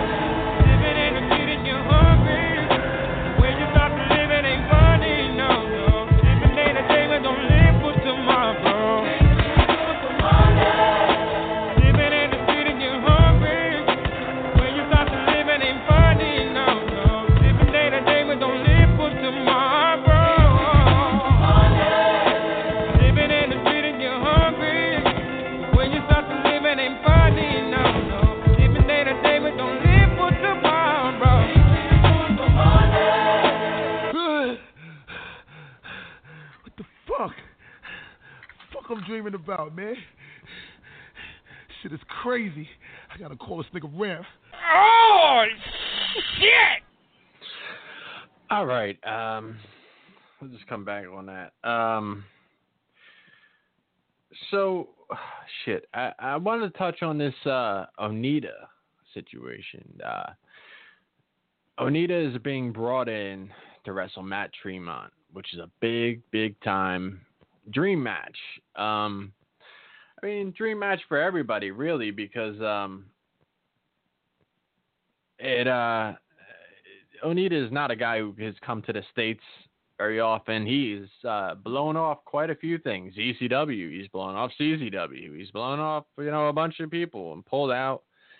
and hopefully, you know, none of that type of last minute shit happens to CZW. But um, from all accounts, it is going down in uh, fuck, I want to say uh, August. I think August. Um, shit, I don't even remember the date now because it's not something I'm attending. So pretty sure August. But um, so the shit's going down, and it's going to be the explosion match and all of that. Not only is it going down, it is going down in New Jersey, and um, that's just uh, it, it's a spectacle. I mean, there's there is no question about it. This is going to be an enormous spectacle. They're they have to have to first off they have to have iPay per view running by then. If they don't have iPay per view running right by then, they should shut the motherfucking company down. They they should really close their fucking doors. DJ should sell it to somebody who gives a fuck, and and just fucking move on. Um. So but they're bringing in the pyro specialists from Japan to actually do it right because you know the the pyro shit in in the states has been botched horribly pretty much every time. Um, so yeah, man, um, it's going to be a huge spectacle. Now I don't think Onita could still work or anything like that. Um, so I mean, I guess I'll, I'll reference it, you know, in this aspect that they just brought in um, Supreme to wrestle Tremont in uh, GCW this past weekend. And from every um, report I heard, Tremont completely carried this match. Uh, Supreme could barely move. The ref helped him up to get into the ring, like at the start of the match. Um, and you know, for many, I mean, you could look at the end of the match when Tremont is shaking hands with um, with Supreme, and Tremont's got his fucking head and eye wrapped because he got hit in the fucking eye with a light tube. His he's fucking pouring blood from everywhere he could fucking pour blood from, and Supreme looks like he barely wrestled a fucking match. Like you don't see much blood on the dude at all. And I'm sure he had a little bit of blood, whatever the case is, but he didn't look even in the same world as fucking Tremont. He looked like he did a run in and someone hit him with a spot real quick. You know what I mean? Like shit was completely lopsided. So I don't know if Tremont's just practicing to carry, you know, deathmatch legends, because when it comes to Onita, the same thing's going to happen. Um, Tremont is going to completely carry this match. He's going to die if he has to to make this match special. And you know, again, from what I heard from the uh, GCW thing, is the match was fucking bananas because Tremont was willing to fucking you know, die for what he loved there. I, you know, you got to give Tremont credit for that because the match would have been a, a, complete fucking failure if it went off of uh, tit for tat or, you know, a back and forth effort where it was evenly exchanged or anything like that. You weren't gonna get, you know, uh, pure entertainment out of fucking Supreme. I was never a fan of Supreme. Um, again, I'll acknowledge it as a huge, huge matchup because he, he was the XPW guy. He was a West Coast guy, you know, to to wrestle this era's death match king pretty much. I mean, the the things that Matt Tremont has done within a short amount of time in the death match world is, I mean, tremendous. I, I think far, far more than Supreme ever did because Supreme never made the rounds the way that Tremont has and just taken over deathmatch tournaments across the country. You know, and, and been that beloved in every circle he, he gets into, Matt Tremont, he, you know, he gets that top level treatment because he's he's earned that. You know, Supreme got got over within XPW so he was the XPW guy, but he didn't really branch out to be shit anywhere else, as far as I'm concerned. So, um, it was what it was. But like I said, um, uh, a big time matchup because it's something that that hasn't been done, you know. Um, so, but that's that's what I think the Onita is going to be. It's going to be a huge, huge spectacle. Uh, you know, once in a lifetime uh, experience and all of that type of stuff. So, uh, you know, I mean, I'd expect that place to be fucking packed. Um, what else do I got? Um, another GCW note, real quick, before I get into the Joey Janela spring break thing. apparently the Necro Butcher was um, appearing at last week's uh, the, you know Sunday's GCW event. You know, and you get a bunch of these fans and this and that that are posing with the dude and this and that, and you know, professing their love for the guy, and I just it just disgusts me because I I don't really give a fuck what anybody says about you know what he used to be. Of course, man. Um, I was a Necro fan too. The dude was was the king of fucking death matches at, at one point. You know, he was the fucking guy, no matter what. You know, I mean, one of my favorite matches ever is him versus Joe, the Ultimate Styles Clash match. I saw a fucking front row and uh, you know I still reflect on as just one of my favorite matches ever, and this and this. But as far as celebrating the guy or wanting to be anywhere near a picture with him or any of that type of shit, um, or any promoter to even have the fucking lack of fucking morals to bring the guy in and pay him money, this dude beat the shit out of a woman like a third of his fucking size.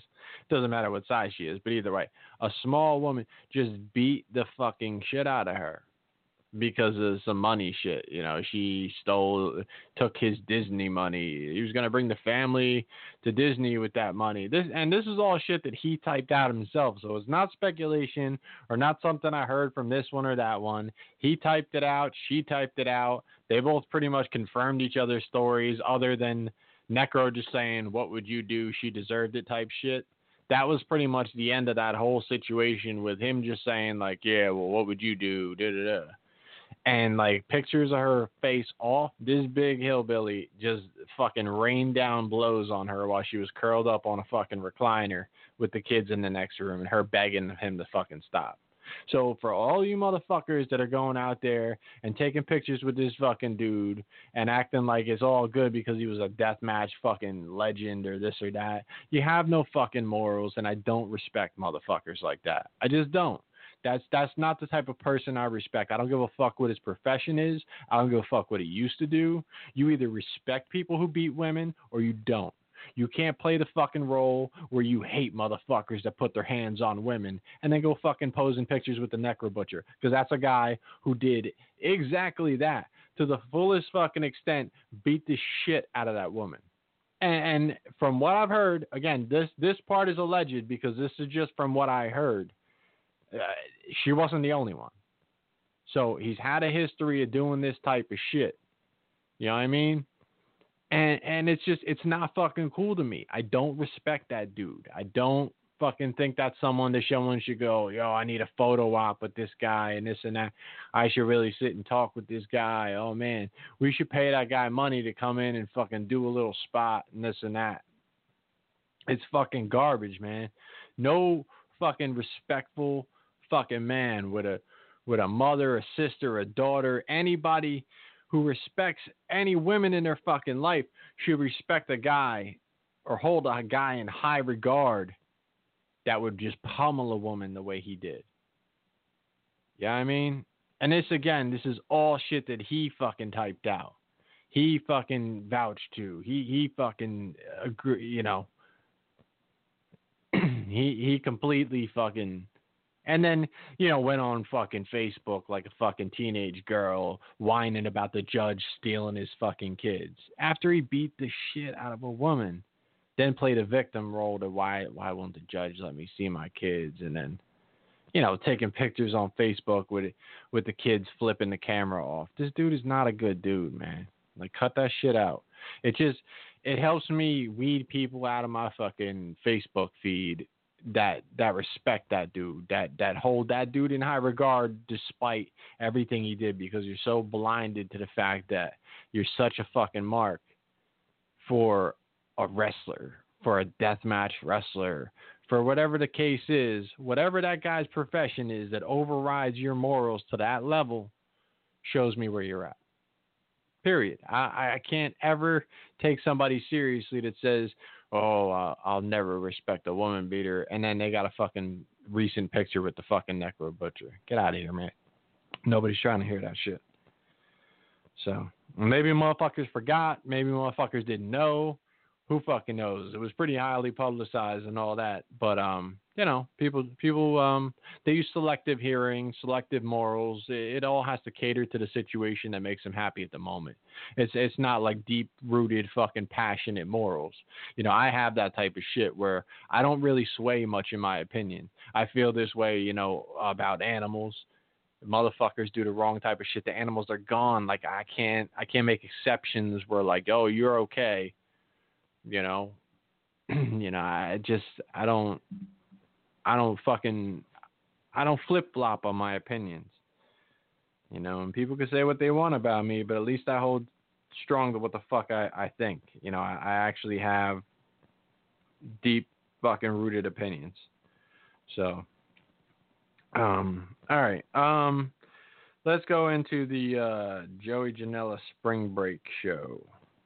Now, look, like I said, fucking good on them for going into Florida on a fucking Thursday night and midnight and packing that motherfucker. Um, also good on them on making it like a two and a half hour show because I I kept thinking to myself like, man, this main event's gonna go on at three or four in the morning, and now they condensed it, man. They made it work as far as it was hourly wise, and um, you know they they packed it into a tight little show, and um, yeah, man. Um, Show started out with Sami Callihan versus Kyle the Beast.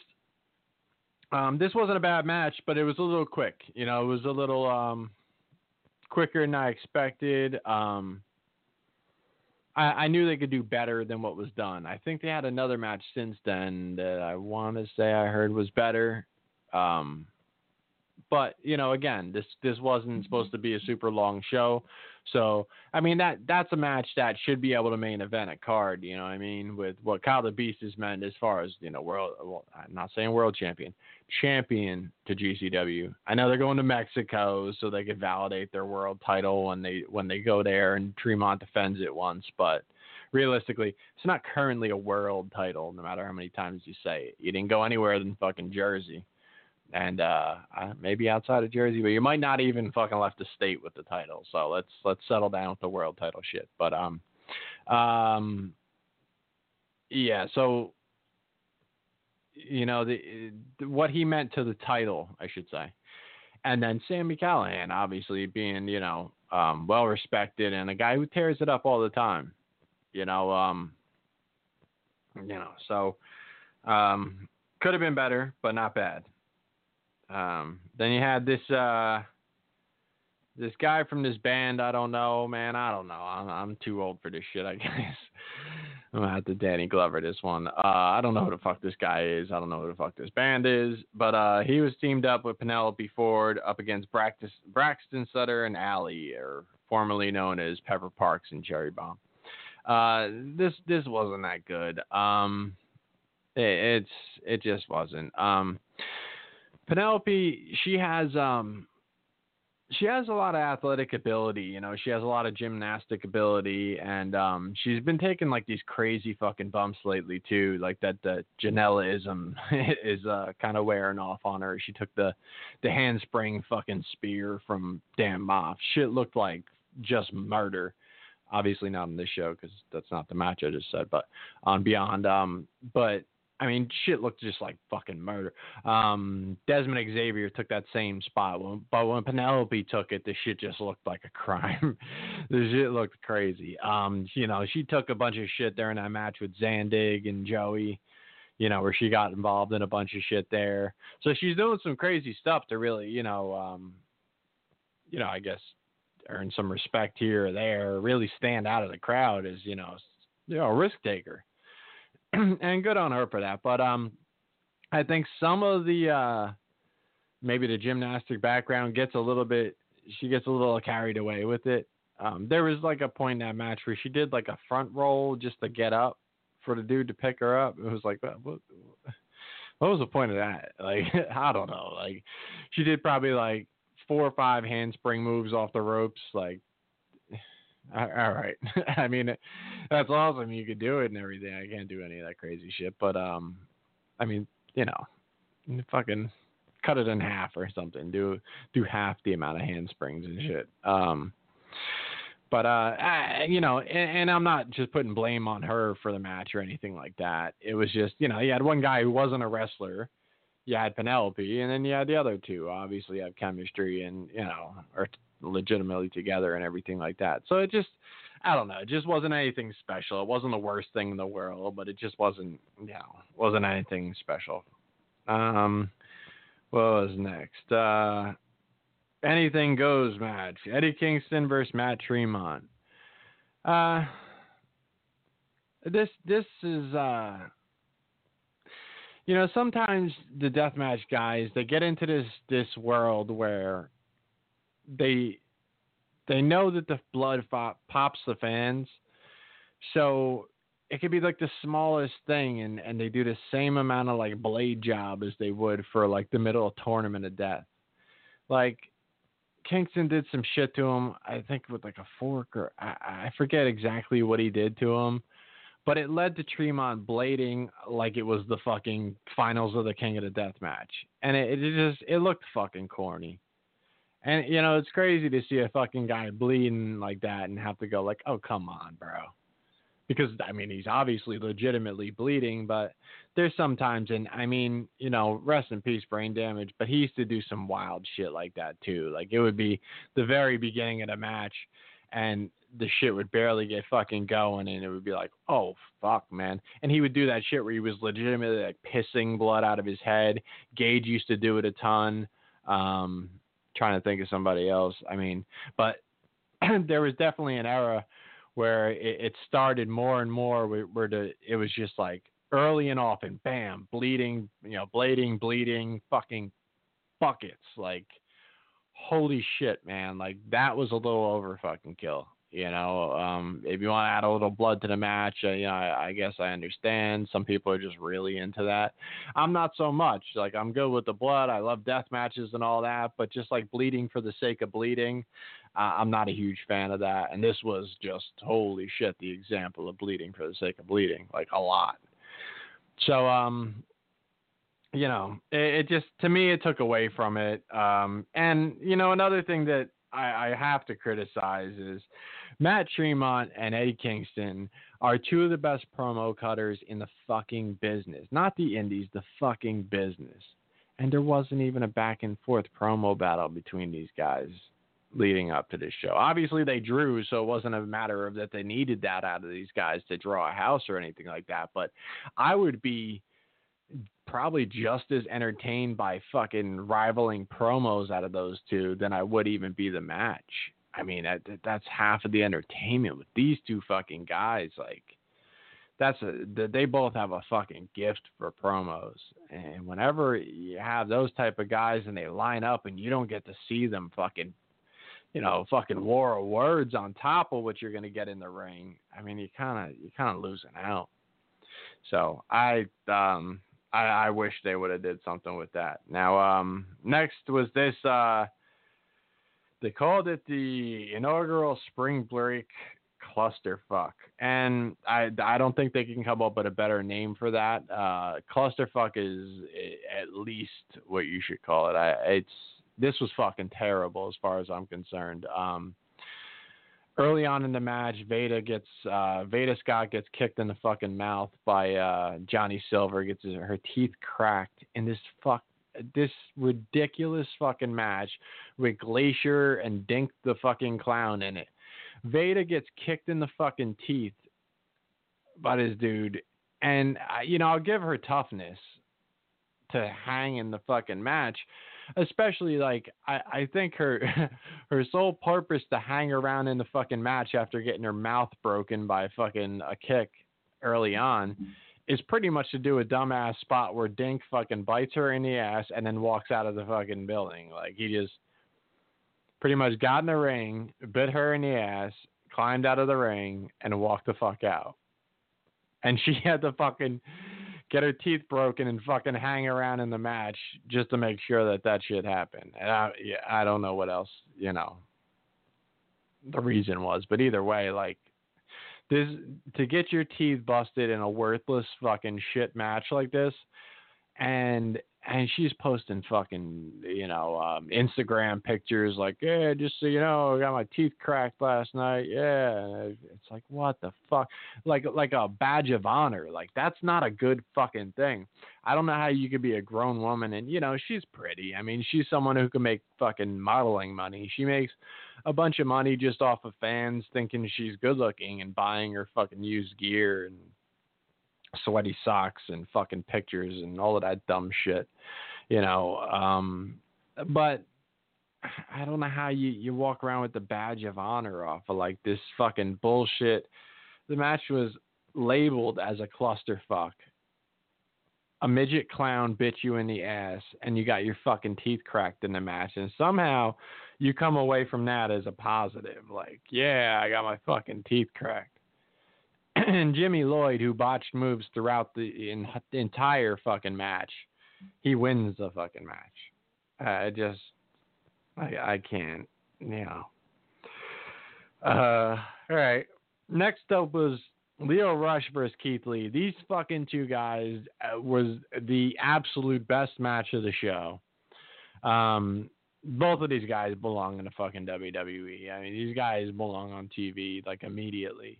Um, Lio Rush is another guy, one of those guys that acts like a motherfucking clown on the internet and um, makes you not want to ever buy any of his shit. Um, he was just posing with a Mini Cooper the other day, um, saying, uh, you know, thank you wrestling because he just bought a fucking Mini Cooper that he's standing by. Um, this is the guy that said, uh, Japan, I, I want to be inside of you as uh, chew me up and never spit me out. And just like like all right man. Like the last match was good and now now I don't want you near me. You know what I mean? Now I don't want you making eye contact with me at the moment um since you said that type of shit.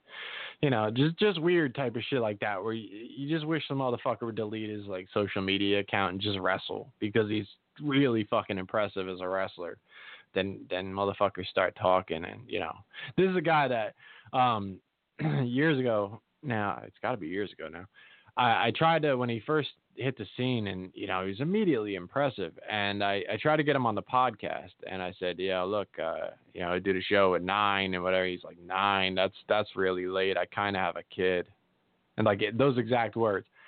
Nine is, is it's kind of late. I, I kind of have a kid kind of have three kids. I don't understand why nine o'clock is some off limit shit to you, especially when you're a pro wrestler that's that's working all sorts of fucking hours of the night. Like, I I don't understand how you're not allowed on the phone after nine o'clock because you kind of have a kid. Like, I definitely have a I definitely have three kids. I don't even kind of have a kid. I definitely have three kids, and I do this fucking podcast every goddamn week. Well, not maybe not every week. Let's yeah, I'm coming off like a month not doing a show, so I don't know. It was just strange, and I was just like, all right, man, no worries, you know, don't worry about it and stuff like.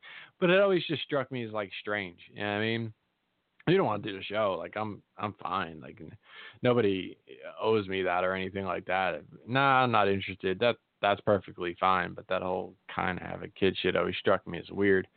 Um, you know, like just just a couple different things like that.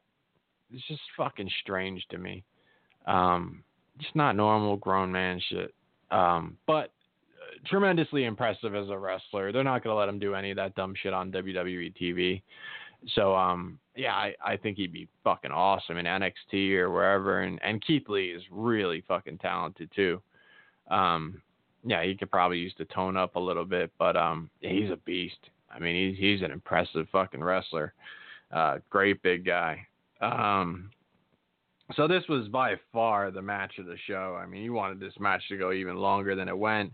Just just great shit. Um, uh, next match was this uh, Joey Janela Marty Jannetty thing, and I don't like Marty Jannetty. I don't like him as a fucking wrestler. I don't like him as a person. Uh, this is a dude that years ago even threatened me on, I think, MySpace or fucking some shit back and forth with me.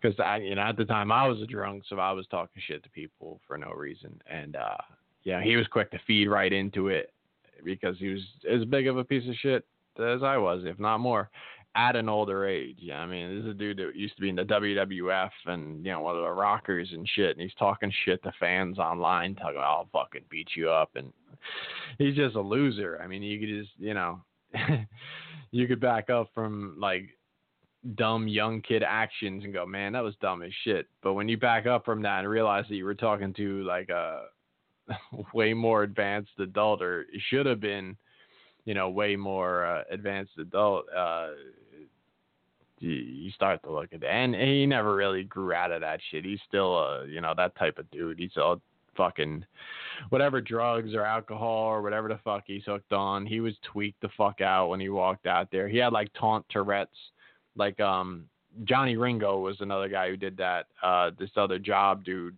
this uh, shindy worker, he did the same type of taunt Tourette's where uh, like Marty Jannetty would just walk out and he'd do like the suck it taunt then he do like put his arms out like Raven. Then he raised his arms up in the air. Like if in No Mercy, if you just took like the little joystick thing and just had like a seizure while you were holding on to it, and you just did all the taunts in a row, that that's kind of what Marty Jannetty did when he walked out. He didn't know what to fucking do with himself. Like he was just off the fucking chain. He's doing like just dumb shit.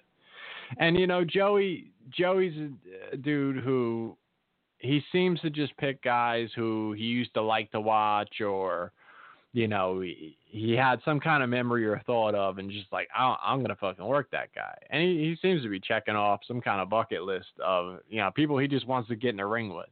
You know, he said it on my show too that he would, um, he would get a fucking a Canadian destroyer out of every fucking buddy in the world that he could. You know, his his goal to to get people to do that shit. And he, you know, he did it with Marty whatever. Um, this to me wasn't shit. You know, it was overhyped, and you know Joey made a big deal about it. And it was what it was, but I have no interest in seeing a fucking. I don't even want to call him washed up because he was never shit without Shawn Michaels, and just a dude that's a fucking complete train wreck as a person, and and a, and a dude that's that's just he's just a piece of shit. I, I don't want to see that dude. That, that that doesn't strike me as entertaining when you drag this guy out of whatever fucking, you know, uh, bar or wherever the fuck he was hanging out at, you know, to to put him in a like a match. It just, I don't know. I I just don't.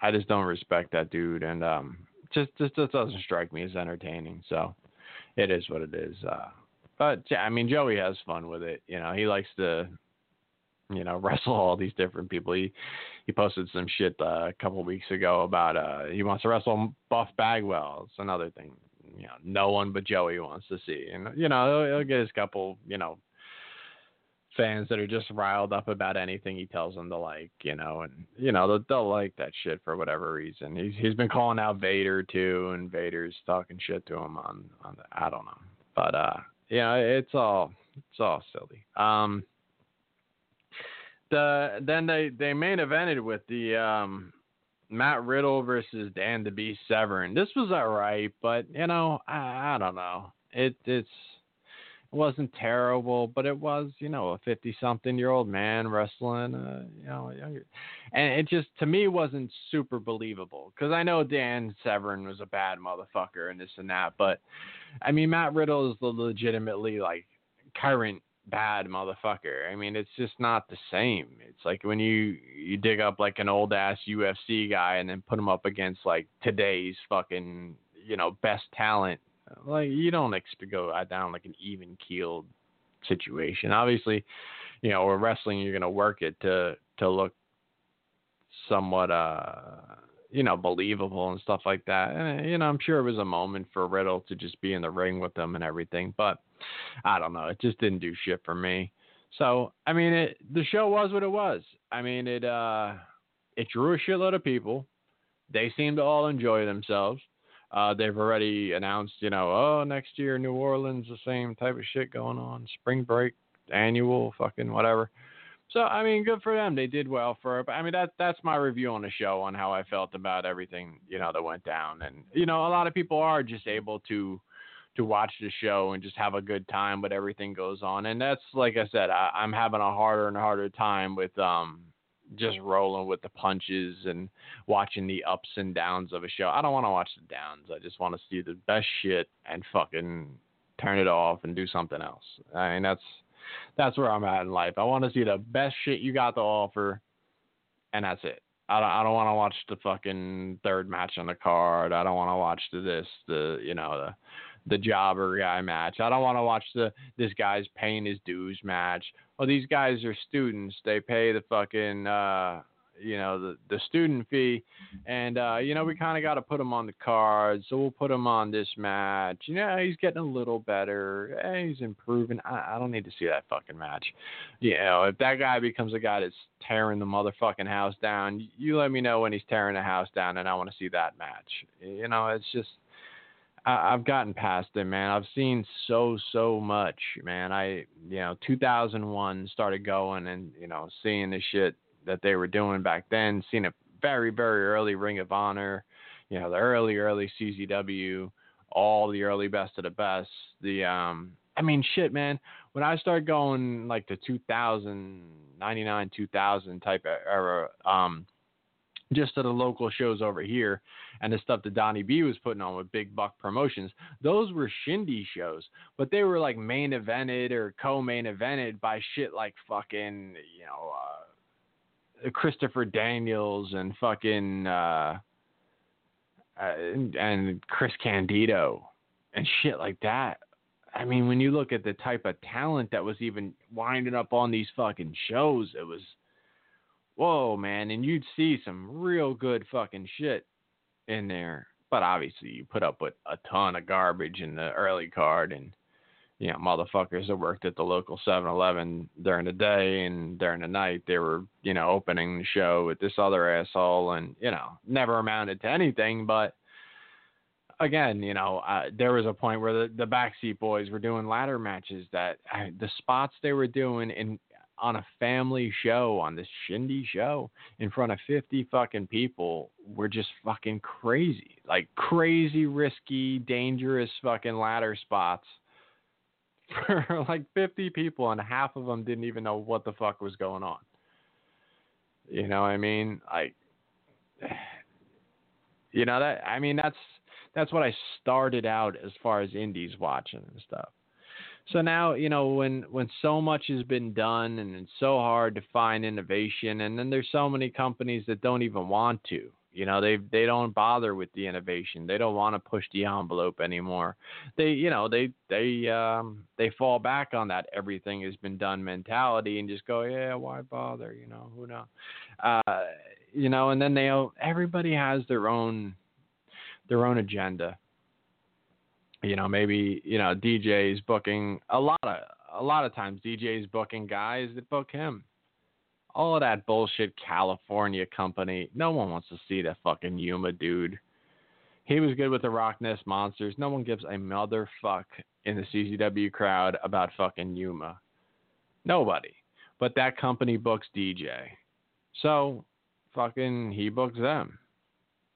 The Peter Avalon or whatever the fuck his name is from over there. No one give a fuck about him but you got a uh, wired title shot because you know those guys are booking fucking DJ. That's how it works. That's how it works. The fans begged and begged and begged for John Wayne Murdoch. Fucking Ian booked uh, DJ in the King of the Death match. Fucking three weeks later, John Wayne Murdoch was in CZW. Fucking big, big fucking surprise. You know, it is what it is. People have their own agendas, and it's not necessarily going to be for the best interest of the show or the fans' entertainment anymore.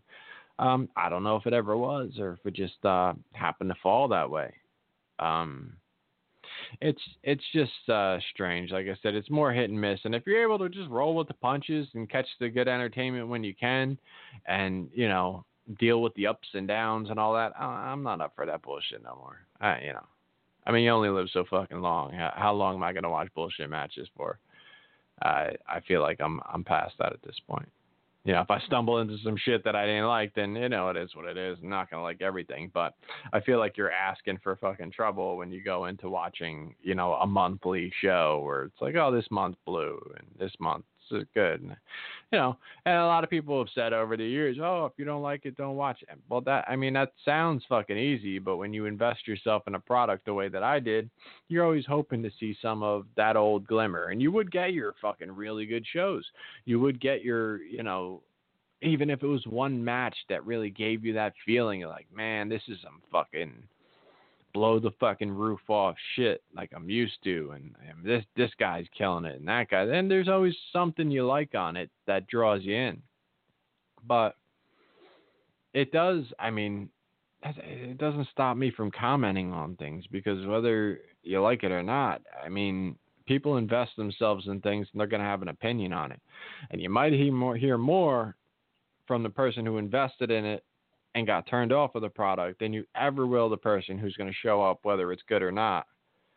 Yeah, you know I mean, there's people are just going to, oh, I had a good time. Was it good? Yeah, who cares? you know, you're not going to hear that much criticism out of that person at all. And I know it works for a promoter, it works for a wrestler, it works for all of those people because it's just money coming in and everybody shuts up and claps when they're supposed to and all that. But if you want criticism on a product, you should probably talk to the person who stopped showing up. I, think you're going to get a little bit more out of that person. And look, you were super interested. Why are you now not?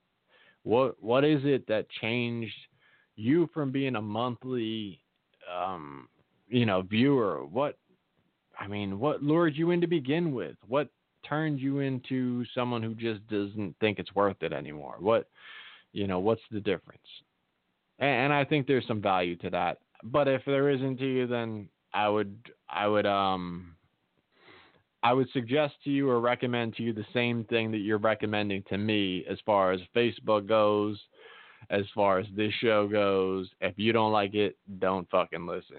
Don't read my fucking Facebook if you don't like it. You know, it goes both ways. It, it absolutely does. If you don't, uh, you're telling me, well, if I, you know, if you don't like the show, why do you have to pick it apart? Well, if you don't like what the fuck I'm typing, why the fuck you here? You know what I mean? Or why you listening to me if you don't like what I'm saying? It really goes both ways. Everybody's entitled to an opinion. The last fucking thing you're gonna get out of me is silence. It, it's not gonna fucking happen.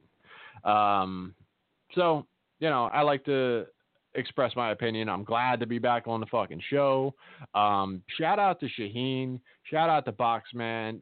Those guys have been fucking awesome to me. They, they had me on their show a bunch of fucking times, countless times at this point definitely got to start having them on my show now that I'm back. Um, catch them on some weeks. Maybe they were pre-recording or something, and you know, catch them over here.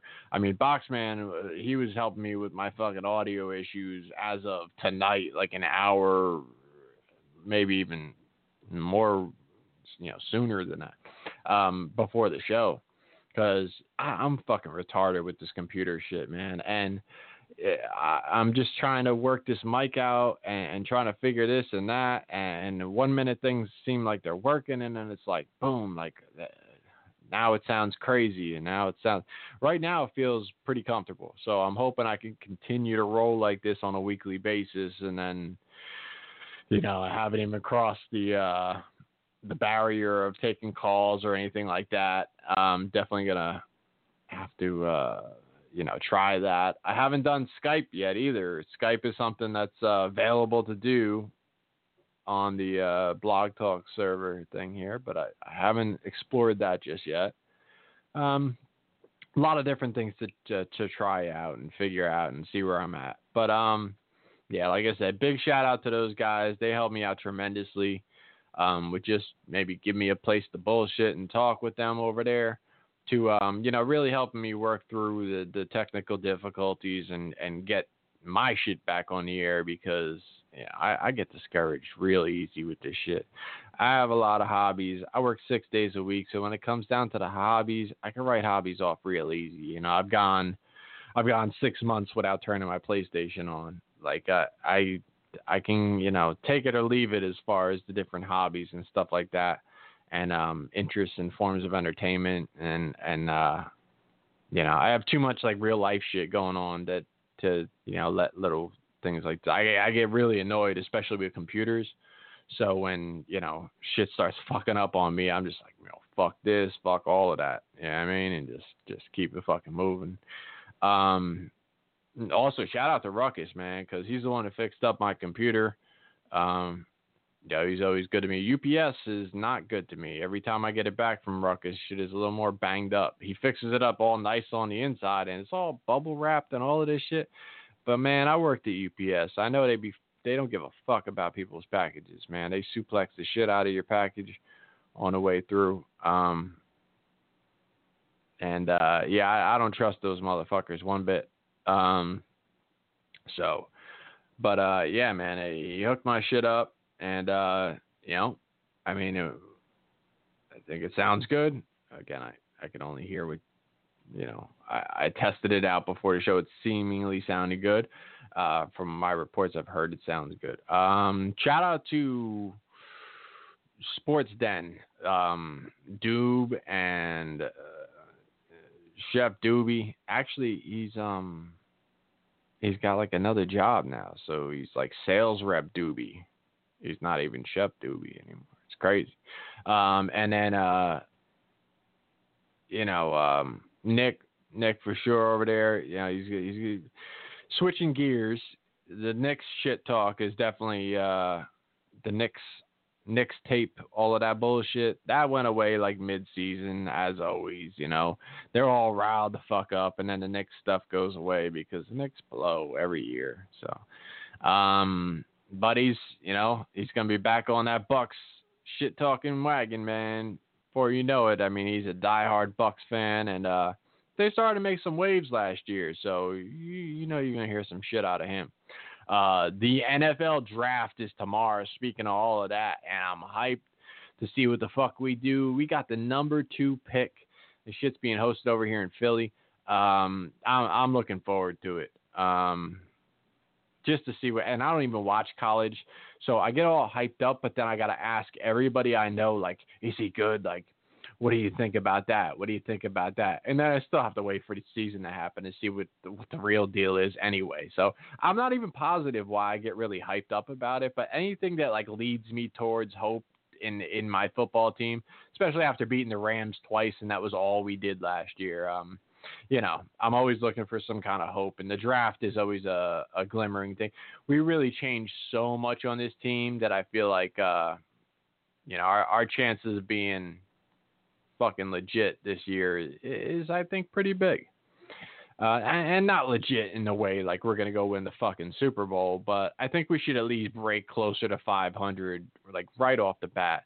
There's a couple of things we could do that will be immediate contenders. I don't think we're gonna get Kirk Cousins this year the way we wanted, which I think would immediately make us even like a playoff contender. Um, as crazy as that sounds, I think we get like a franchise quarterback like that, we're off and running. Um, we filled in a lot of holes, and I think the draft is going to help us a lot. But enough of that. Um, like I said, Spartan Beast this weekend. Um, man, so I'll have that to talk about next week. I'm going to try to get into.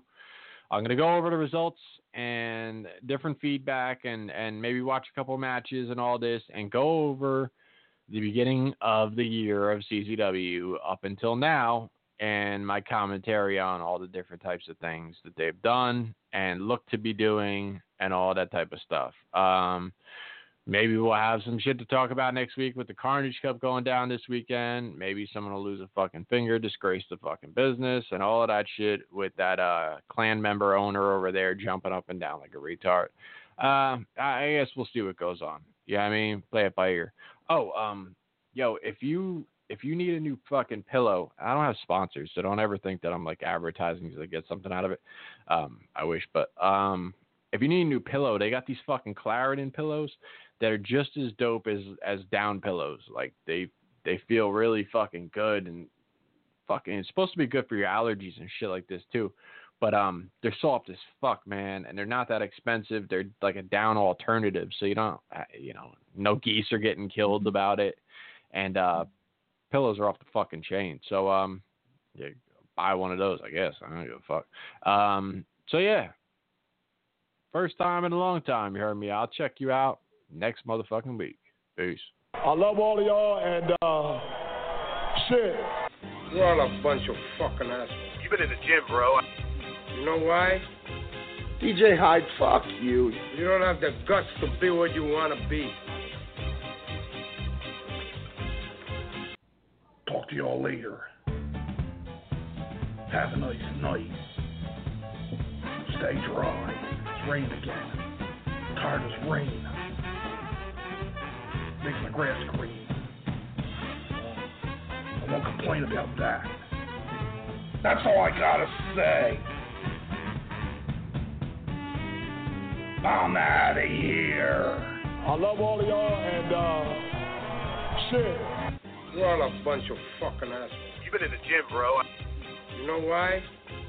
DJ Hyde, fuck you. You don't have the guts to be what you want to be. You need people like me. I'll listen to your to your podcast and I'll find everything out. You know what I mean?